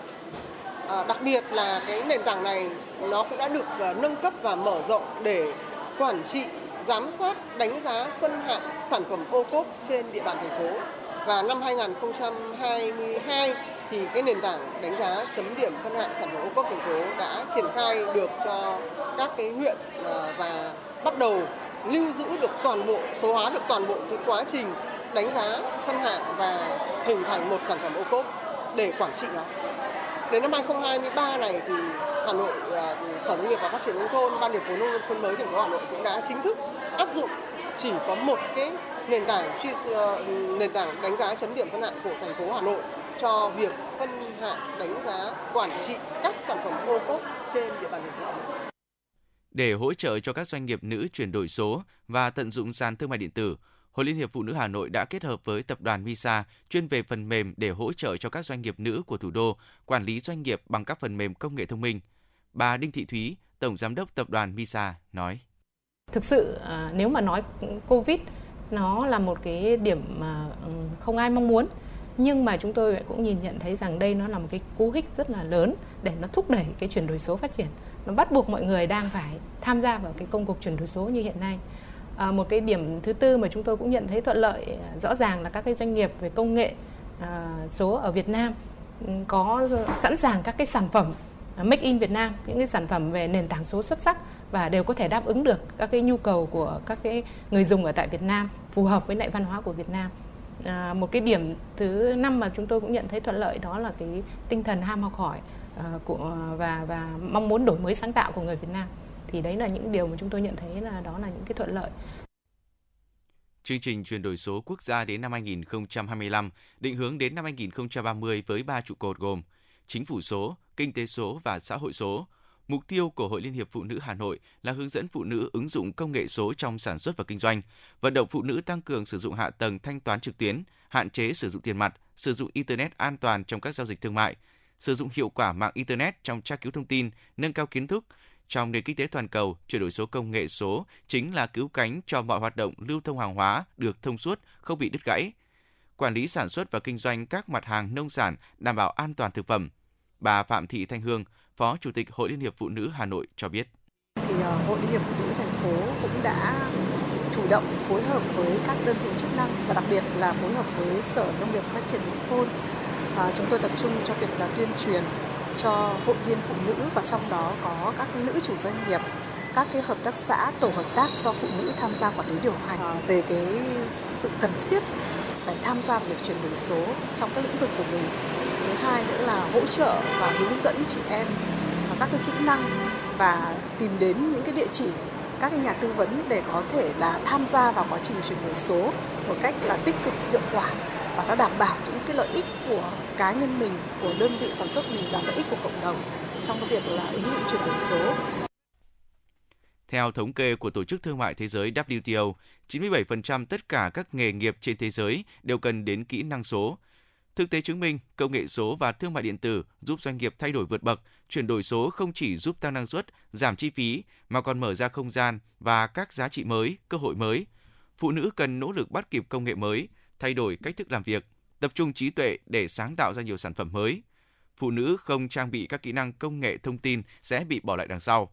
Mục tiêu là tiếp tục đào tạo kỹ năng số, hướng dẫn phụ nữ ứng dụng công nghệ số trong sản xuất và kinh doanh, vận động phụ nữ tăng cường sử dụng hạ tầng thanh toán trực tuyến, hạn chế sử dụng tiền mặt, sử dụng internet an toàn trong các giao dịch thương mại, chuyển đổi số từ điện thoại phổ thông sang điện thoại thông minh và sử dụng hiệu quả mạng internet trong tra cứu thông tin, nâng cao kiến thức. Quý vị và các bạn đang trên chuyến bay mang số hiệu FM96. Hãy thư giãn, chúng tôi sẽ cùng bạn trên mọi cung đường. Hãy giữ sóng và tương tác với chúng tôi theo số điện thoại 024 3773 6688.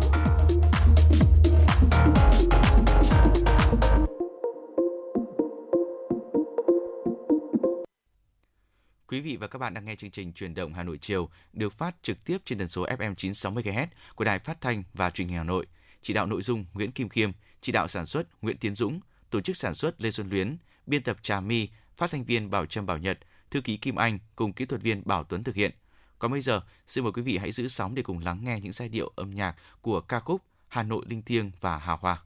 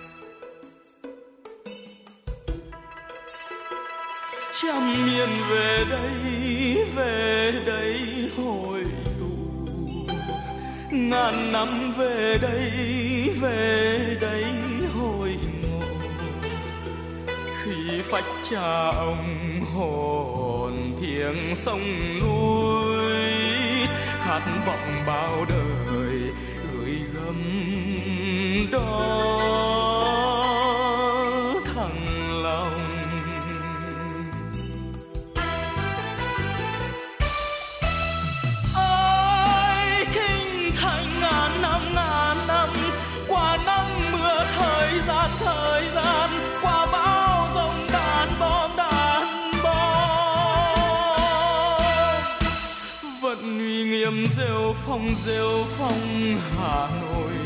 Vẫn thơm hương từng trang từng trang hà nội.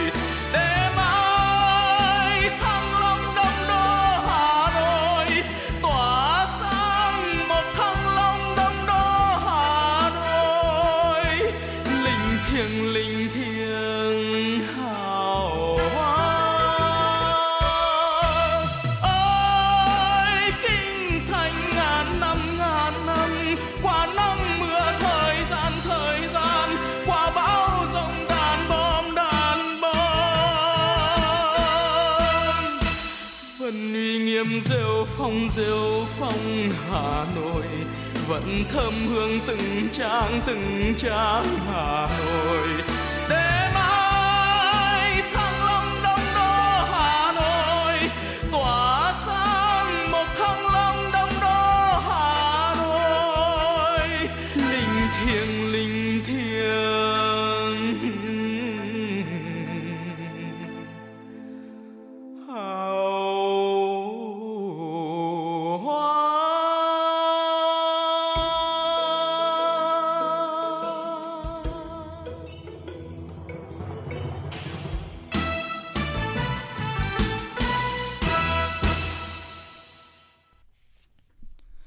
Quý vị và các bạn, xác định những phần việc còn lại của công tác giải phóng mặt bằng phục vụ dự án đường vành đai 4 là những việc khó.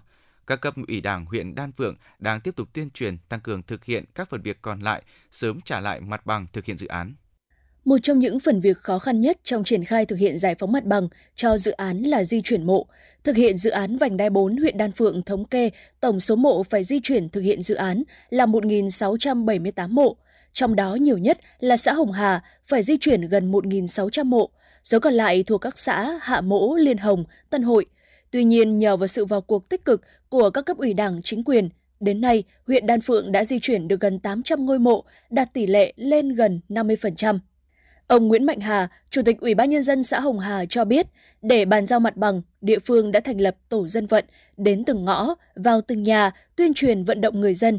Xã cũng xác định công tác thu hồi đất, giải phóng mặt bằng và tái định cư được xác định là khâu trọng điểm của trọng điểm, then chốt của then chốt, nên địa phương đề ra mục tiêu là phải triển khai sớm, yêu cầu tiến độ hoàn thành khẩn trương, thần tốc để kịp thời bàn giao mặt bằng, phục vụ việc thi công dự án. Ông Hà cho biết thêm. tiếp tục à, tổ chức thực hiện công tác tuyên truyền vận động để nhân dân di chuyển mộ đảm bảo cái tiến độ bàn giao cho mặt bằng cho thành phố và hiện nay thì chúng tôi đang tiếp tục là tập trung tháo gỡ những cái trường hợp còn tồn tại, hạn chế, thiếu sót liên quan đến các cái dự án thành phần trên địa bàn để đảm bảo các cái quy trình trình tự theo quy định của pháp luật, nhất là công tác bồi thường. Đan Phượng là một trong 6 huyện của thành phố có dự án đi qua với chiều dài toàn tuyến là 6,3 km, tổng diện tích đất phải giải phóng mặt bằng là khoảng trên 70 ha với gần 1.800 hộ gia đình. Đến nay, huyện đã chi trả được trên 370 tỷ đồng bồi thường hỗ trợ giải phóng mặt bằng dự án vành đai 4 vùng thủ đô cho người dân. Ông Nguyễn Quý Mạnh, trưởng phòng Tài nguyên Môi trường huyện Đan Phượng cho biết. thì phải song song tức là đẩy nhanh tái cư lên đẩy nhanh các dự án tái cư lên mà chọn vị trí tái cư rồi đã chọn rồi vị trí tương đối là là, là đẹp phải xây dựng được tái cư xong thì bắt đầu mới thu hồi đất để chuyển cho các hộ gia đình. Đấy, thì báo cáo chị nó phải phải song song thế chứ còn bây, bây giờ đang triển khai tái cư rồi. Những chính sách mà đặc thù của của dự án này thì thành phố cũng đã đã đã, đã tháo gỡ rồi. Đấy, thì bây giờ chỉ chủ yếu là còn công tác triển khai thôi. Theo ông Nguyễn Thạc Hùng, Phó Chủ tịch Ủy ban nhân dân huyện Đan Phượng, huyện đang đẩy nhanh tiến độ thực hiện các dự án phục vụ giải phóng mặt bằng, dự án vành đai 4 trên địa bàn như xây dựng trụ sở Đảng ủy, Hội đồng nhân dân, Ủy ban nhân dân xã Hạ Mũ mới, cải tạo chỉnh trang nghĩa trang thôn Tiên Tân, xã Hồng Hà, nghĩa trang thôn Đông Lai, xã Liên Hồng, nghĩa trang thôn Phan Long, xã Tân Hội, nghĩa trang Mả Đọ, xã Hạ Mỗ, đầu tư xây dựng hạ tầng kỹ thuật khu tái định cư các xã Hồng Hà, Hạ Mỗ. Tiếp tục thực hiện dự án đường vành đai 4, trong tháng 7, huyện Đan Phượng ban hành quyết định thu hồi đất, phê duyệt phương án bồi thường, chi trả tiền cho các hộ dân ở xã Hạ Mỗ, vận động tuyên truyền gia đình, thân nhân ở xã Hồng Hà có phần mộ nằm trong dự án, sớm di chuyển mộ.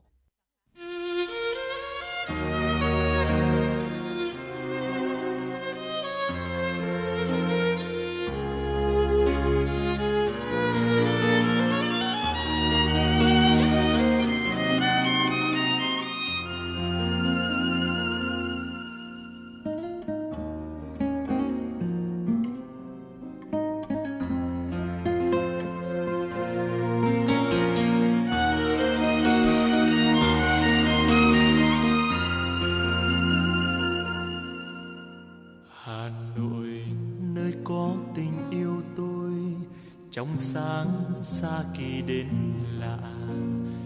Ngày ngày em có gọi tên tôi, mà sao hoa sữa thơm hương vô chừng?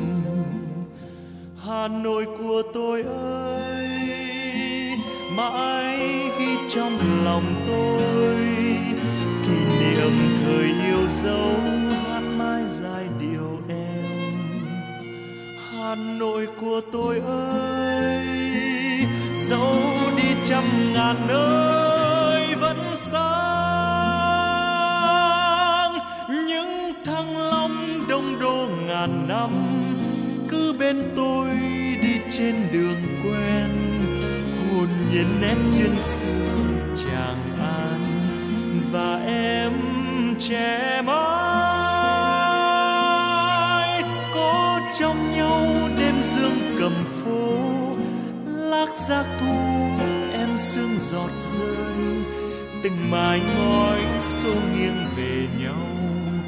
Tình em khát trong tôi, Hà Nội.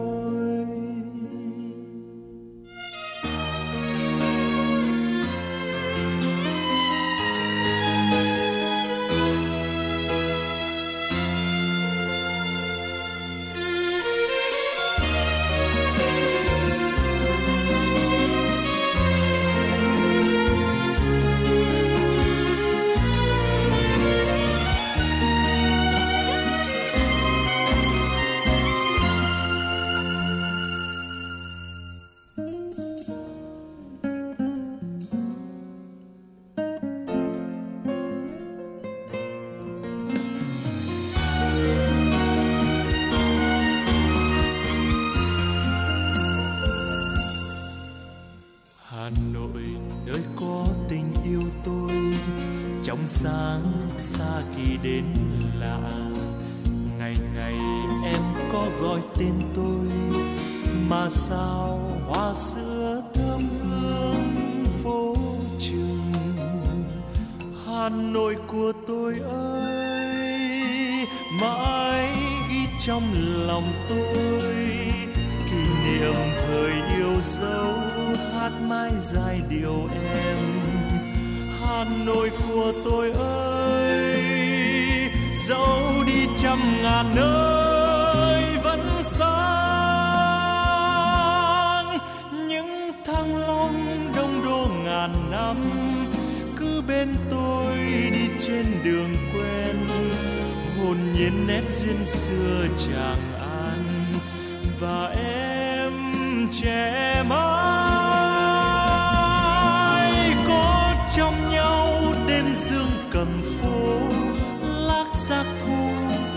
sương giọt rơi, từng mái ngói xô nghiêng về nhau.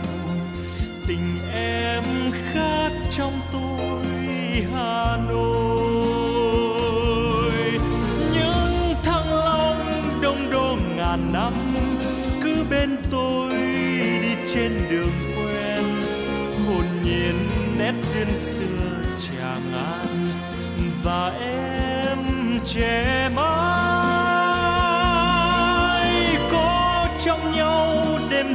Cầm phố lắc giác thu, em sương giọt rơi. Từng mái ngói xô nghiêng về nhau. Tình em khát trong tôi.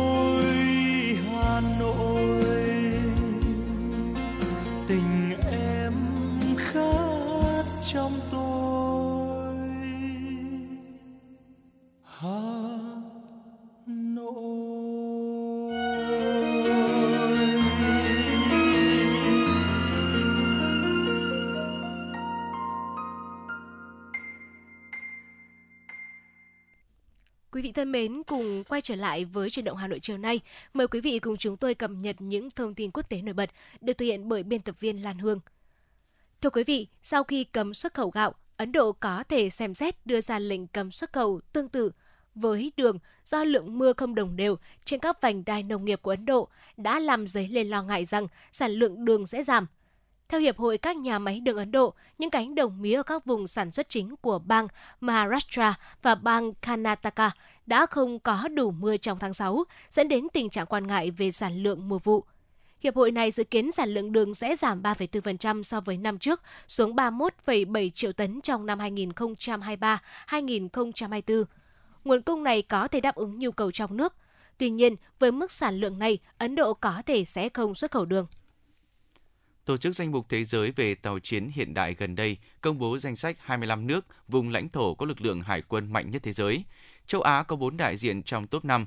Mỹ là nước có lực lượng hải quân mạnh nhất. Theo sau, lần lượt là Trung Quốc và Nga. Với việc Hải quân Hàn Quốc và Indonesia xếp thứ tư và năm của châu Á có 4 đại diện trong nhóm năm hải quân hùng hậu nhất thế giới. Để có xếp hạng trên, Tổ chức danh mục thế giới về tàu chiến hiện đại xem xét tổng thể nhiều yếu tố như số lượng tàu chiến và tàu ngầm, độ tuổi hạm đội, hỗ trợ hậu cần, năng lực tấn công và phòng ngự, cân bằng lực lượng. Sau quá trình xem xét, hải quân từng nước và vùng lãnh thổ sẽ được chấm điểm xếp hạng giá trị thật và được xếp hạng dựa vào đó. Tổ chức danh mục thế giới về tàu chiến hiện đại đến gần như mọi con đường tàu biển trên ờ, trong biên chế hải quân, ngoại trừ các tàu nhỏ, tàu thăm dò hay tàu mang ý nghĩa biểu tượng hoặc lịch sử các nhà khoa học Anh chuẩn bị vaccine cho căn bệnh X bí ẩn. Sau COVID-19, các nhà nghiên cứu tin rằng những mầm bệnh chết người do động vật gây ra, bao gồm cúm gia cầm, thủy đậu và virus Hanta, có thể tiến hóa để lây nhiễm sang người. Nghiên cứu đang được Cơ quan An ninh Y tế Vương quốc Anh thực hiện tại khu phức hợp phòng thí nghiệm Foston được bảo mật cao ở Wistrot, Trung tâm đánh giá và phát triển vaccine của Fortran Rao đã được mở rộng kể từ khi xảy ra đại dịch COVID-19 và 200 nhà khoa học hiện đang phát triển vaccine cho virus động vật chưa lây nhiễm cho người. Nhóm Fortran Rao đã phát triển một loại vaccine chống lại bệnh sốt xuất huyết Griezmann Congo, một bệnh lý lây lan do bọ vẹ lây truyền virus, với tỷ lệ tử vong lên tới 30% số người nhiễm bệnh. Các thử nghiệm lâm sàng giai đoạn đầu đã bắt đầu được triển khai và 24 tình nguyện viên dự kiến sẽ thử nghiệm mũi tiêm này trong tương lai gần – Đài truyền hình Anh đưa tin. Thủ đô Trung Quốc ghi nhận 33 người chết và 18 người mất tích do đợt mưa lũ nghiêm trọng vừa qua. Tờ Beijing Daily hôm nay dẫn lời quan chức Bắc Kinh cho biết ít nhất 33 người đã chết do đợt mưa lớn diễn ra từ ngày 29 tháng 7 đến ngày 2 tháng 8. Mưa lũ cũng ảnh hưởng đến gần 1,29 triệu người, khiến cho 59.000 ngôi nhà bị sập và 147.000 ngôi nhà bị hư hại nghiêm trọng. Lực lượng gần 600 người đang chạy đua với thời gian để khôi phục nguồn cung cấp nước tại khu vực ngoại ô Bắc Kinh. Giới chức đang nỗ lực khôi phục điều kiện sống trở lại bình thường, song cơ quan dự báo thời tiết quốc gia cảnh báo khu vực Đông Bắc Trung Quốc phải chuẩn bị đối mặt với bão Khanun. Cơn bão đã tàn phá miền Nam Nhật Bản và dự kiến quét qua miền Nam Hàn Quốc ngày mai. Khanun được dự báo mang theo gió và mưa lớn đến Đông Bắc Trung Quốc vào cuối tuần này. Khi di chuyển từ Nhật Bản về phía Bắc, Khanun có thể tăng tốc độ và cường độ trước khi đổ bộ vào bờ biển Hàn Quốc, theo cơ quan dự báo thời tiết Trung Quốc. Quý vị và các bạn đang trên chuyến bay mang số hiệu FM96. Hãy thư giãn, chúng tôi sẽ cùng bạn trên mọi cung đường. Hãy giữ sóng và tương tác với chúng tôi theo số điện thoại 024 3773 6688. Thưa quý vị và các bạn, Thời gian qua, hình thức phạt nguội vi phạm giao thông qua camera đã được Công an thành phố Hà Nội triển khai thực hiện có hiệu quả, góp phần quan trọng vào việc giảm đáng kể các vụ vi phạm giao thông và hình thành văn hóa giao thông đối với người dân trên địa bàn. Với hàng chục triệu phương tiện đổ ra đường mỗi ngày, trong khi ý thức chấp hành luật của một bộ phận không nhỏ người điều khiển còn chưa cao, vi phạm giao thông đã trở thành một vấn đề nhức nhối trong nhiều năm qua. Tuy nhiên, những năm gần đây, thông qua hình thức phạt nguội, người dân đã ý thức hơn về hành vi của mình mỗi khi tham gia giao thông. Anh Nguyễn Đình Thanh, quận Hà Đông chia sẻ. Lắp camera ở tuyến đường cao tốc này mình ờ, kiểm soát được cái tốc độ, tránh được qua đi quá tốc độ, đầm đụng nọ kia. Có sau 70 ngày là sẽ được gửi một tin nhắn là báo qua cổng thông tin điện tử là nộp phạt và mình có thể biết cái mức của mình bị phạt là mức bao nhiêu. Phạt nguội là hình thức xử phạt vi phạm giao thông đường bộ thông qua hệ thống camera được lắp trên các tuyến đường cao tốc, các ngã tư trọng điểm. Các thông tin hình ảnh thu được sẽ được gửi về trung tâm xử lý để in ảnh, truy xuất thông tin người và xe, xác định chủ phương tiện, địa chỉ để gửi thông báo xử phạt. Ngoài ra hiện nay, cảnh sát giao thông cũng áp dụng phạt nguội vi phạm giao thông thông qua ghi nhận, xác minh hình ảnh người dân cung cấp hoặc trên mạng xã hội. Hiện nay, Hà Nội có trên 600 camera theo dõi, ghi nhận lỗi vi phạm giao thông, phục vụ công tác xử phạt nguội. Bên cạnh hiệu quả tích cực trong xử lý vi phạm, hệ thống này cũng ngày càng gặp nhiều chiêu trò đối phó hơn. Ví dụ như việc che hoặc tẩy xóa, sửa chữa một phần biển kiểm soát phương tiện, lan từ nhóm xe ô tô kinh doanh vận tải ra phương tiện cá nhân. Đại úy Đặng Trần Hưng, đội chỉ huy điều khiển đèn tín hiệu, phòng cảnh sát giao thông cho biết. Camera giám sát thì hoạt động 24 trên 24 giờ nó giảm thiểu cái bố trí lực lượng của cán bộ chiến sĩ mà các hành vi vi phạm kể cả ban ngày và ban đêm đều phát hiện ra. Nhiều chuyên gia phân tích để xử lý tận gốc hành vi xấu xí, nguy hiểm này, song hành với việc tăng mức xử phạt vi phạm giao thông, nhân rộng hệ thống camera ghi hình phạt nguội, cần có chế tài mạnh mẽ hơn nữa với các hình thức che hay xóa biển số né phạt nguội. Đặc biệt với nhóm xe kinh doanh vận tải như taxi, xe khách, xe tải, cần có thêm chế tài xử phạt nặng cả doanh nghiệp chủ quản phương tiện vi phạm. Bên cạnh đó, hiện việc xử phạt nguội vi phạm giao thông mới đang tập trung chủ yếu vào phương tiện xe ô tô, còn đối với xe máy, mô tô lại chưa phát huy hiệu quả. Đơn cử như Hà Nội, hiện có tới 90% lượng phương tiện giao thông là mô tô, xe máy. Vi phạm của người điều khiển loại phương tiện này đang diễn ra rất phổ biến trên mọi tuyến đường lớn nhỏ, kể cả những nơi có camera ghi hình phục vụ phạt nguội. Thiếu tá Phùng Mạnh Tường, Phó đội trưởng đội tuần tra kiểm soát giao thông đường bộ cao tốc số 1, Cục Cảnh sát Giao thông cho biết. Thời gian đầu chuyển thì cái số lượng vi phạm tương đối lớn thì hàng ngày chúng tôi cũng xử lý và những trường hợp là không xử lý thì đều gửi thông báo đến chủ phương tiện là rất là nhiều nhưng trong những thời gian tiếp thời gian vừa qua thì có thể rằng là cái cái tỷ lệ vi phạm cũng đã giảm dần tai nạn giao thông trên tuyến cũng đã giảm giảm cho với những năm liền kề. Lực lượng chức năng cho biết, việc xử phạt nguội đối với xe máy là rất khó khăn, phức tạp do thiếu dữ liệu thông tin chủ xe. Muốn phạt nguội loại phương tiện này cần có thêm các biện pháp sàng lọc khác như quy chủ phương tiện, thu thập lưu trữ thông tin, cần thêm nhiều thời gian nữa mới có thể triển khai hiệu quả. Trước mắt, với vi phạm của người điều khiển xe máy, cách tốt nhất vẫn là tuần tra, xử lý ngay trên thực địa. Đại tá Phạm Quang Huy, Phó Cục trưởng Cục Cảnh sát Giao thông cho biết. Mục đích cuối cùng của chúng tôi ấy, phải làm sao để quản lý đảm bảo trật tự an toàn giao thông trên tuyến được tốt và đẩy mạnh bằng công nghệ để thay cái cái cái sức người. Công tác tuần tra kiểm soát là là thông qua hệ thống công nghệ, hệ thống giám sát chứ cũng không phải theo truyền thống là cảnh sát giao thông cứ phải lên ô tô để lăn bánh đi ra trên các cái tuyến đường nữa. Có thể thấy phạt nguội là một trong những biện pháp rất hữu hiệu nhằm kéo giảm vi phạm, nâng cao ý thức của người dân, qua đó giảm ùn tắc giao thông, tai nạn giao thông. Do đó rất cần mở rộng hệ thống camera giám sát, thu thập thông tin, tăng cường các nguồn lực vật chất và nhân sự cho công tác xử phạt nguội trên cả nước trong những năm tới.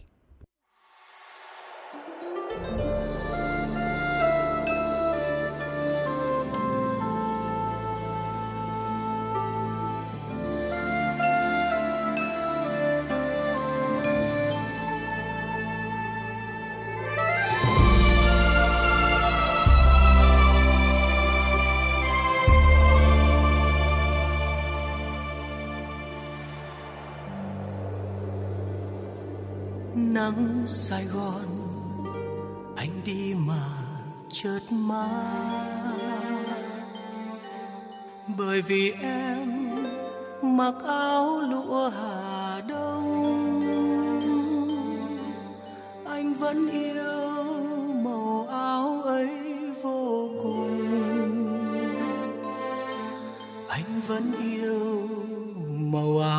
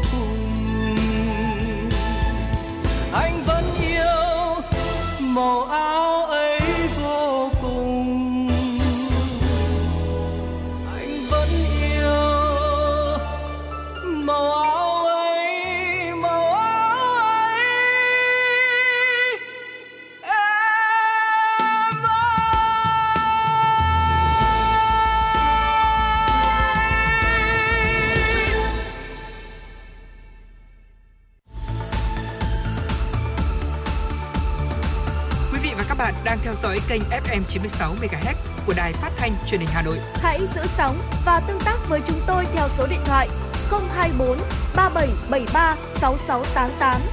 FM 96 đồng hành trên mọi nẻo đường. đường.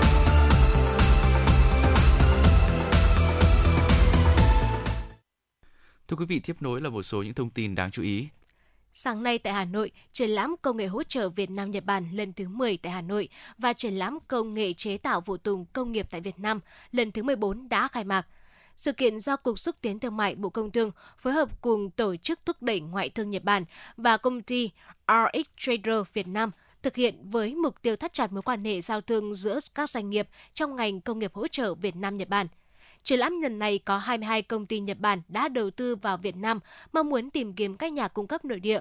Cùng đó có 28 công ty Việt Nam giới thiệu sản phẩm, mong muốn cung cấp cho các doanh nghiệp Nhật Bản. Thông qua triển lãm lần này, Tổ chức Thúc đẩy Ngoại thương Nhật Bản mong muốn góp phần vào sự phát triển ngành công nghiệp hỗ trợ tại Việt Nam, đồng thời cũng hỗ trợ các doanh nghiệp Nhật Bản tìm kiếm các nhà cung cấp phù hợp tại Việt Nam – Triển lãm năm nay trưng bày máy móc và công nghệ ngành sản xuất và các ngành công nghiệp hỗ trợ đến từ 200 thương hiệu của hơn 20 quốc gia công nghệ hàng đầu, bao gồm Nhật Bản, Hàn Quốc, Trung Quốc, Thái Lan và các quốc gia khác, cũng như sự ra mắt lần đầu tiên của hai khu gian hàng mới đại diện cho triển lãm mối nối công nghiệp Việt Nam và triển lãm quy trình hạng nguồn và xử lý vật liệu Việt Nam. Triển lãm sẽ diễn ra đến hết ngày 11 tháng 8 tại Trung tâm Triển lãm 91 Trần Hưng Đạo, Hà Nội. Thời gian gần đây, thành phố Hà Nội ghi nhận số ca mắc sốt xuất huyết tăng nhanh. Cụ thể, mỗi tuần ghi nhận gần 500 ca mắc tăng gần 4,3 lần so với trung bình 4 tuần trước đó. Theo thông tin từ Trung tâm Kiểm soát Bệnh tật CDC Hà Nội, tính từ đầu năm đến nay, toàn thành phố ghi nhận hơn 2.750 ca mắc sốt xuất huyết, tăng 4,7 lần so với cùng kỳ năm 2022. Với 198 ổ dịch chưa ghi nhận ca tử vong, hiện đang bước vào mùa mưa là thời điểm thuận lợi để mũi vằn truyền bệnh sinh sôi, tạo điều kiện bùng phát dịch sốt xuất huyết. Tuy nhiên, theo CDC Hà Nội, một số địa phương thực hiện chiến dịch vệ sinh môi trường diệt bọ gậy đạt thấp so với chỉ tiêu đề ra. CDC Hà Nội cũng dự báo tình hình dịch sốt xuất huyết sẽ diễn biến phức tạp trong thời gian tới do dịch đến sớm hơn so với hàng năm. Một số bệnh viện cũng ghi nhận ca mắc sốt xuất huyết gia tăng. Tại bệnh viện E, từ tháng 7, mỗi ngày bệnh viện tiếp nhận khoảng 20 người dân mắc sốt xuất huyết. Qua điều trị thực tế, các bác sĩ đã gặp các tình trạng bệnh diễn biến nặng như ho ra máu, tràn dịch màng phổi, tụt huyết áp. Còn tại Bệnh viện Nhi Trung ương, từ đầu năm đến nay đã tiếp nhận 120 trẻ mắc sốt xuất huyết, trong đó hơn 50 bệnh nhi nhập viện có dấu hiệu cảnh báo, nhiều trẻ trong đó tái mắc bệnh. Và những thông tin vừa rồi cũng đã khép lại chuyển động Hà Nội chiều của chúng tôi ngày hôm nay. Cảm ơn quý vị và các bạn đã quan tâm theo dõi. Bảo Trâm, Bảo Nhật và những người thực hiện chương trình. Thân ái, chào tạm biệt.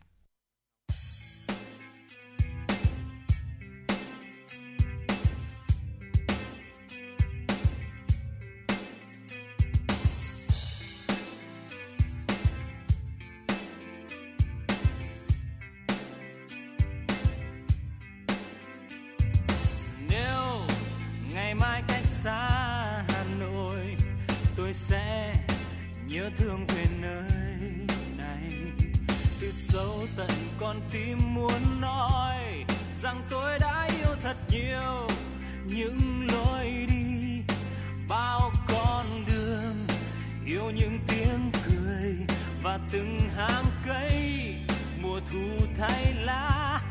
Để lòng ta bao sao xuyên khi cơn mưa qua đây và từng hơi ấm giọt cà phê đã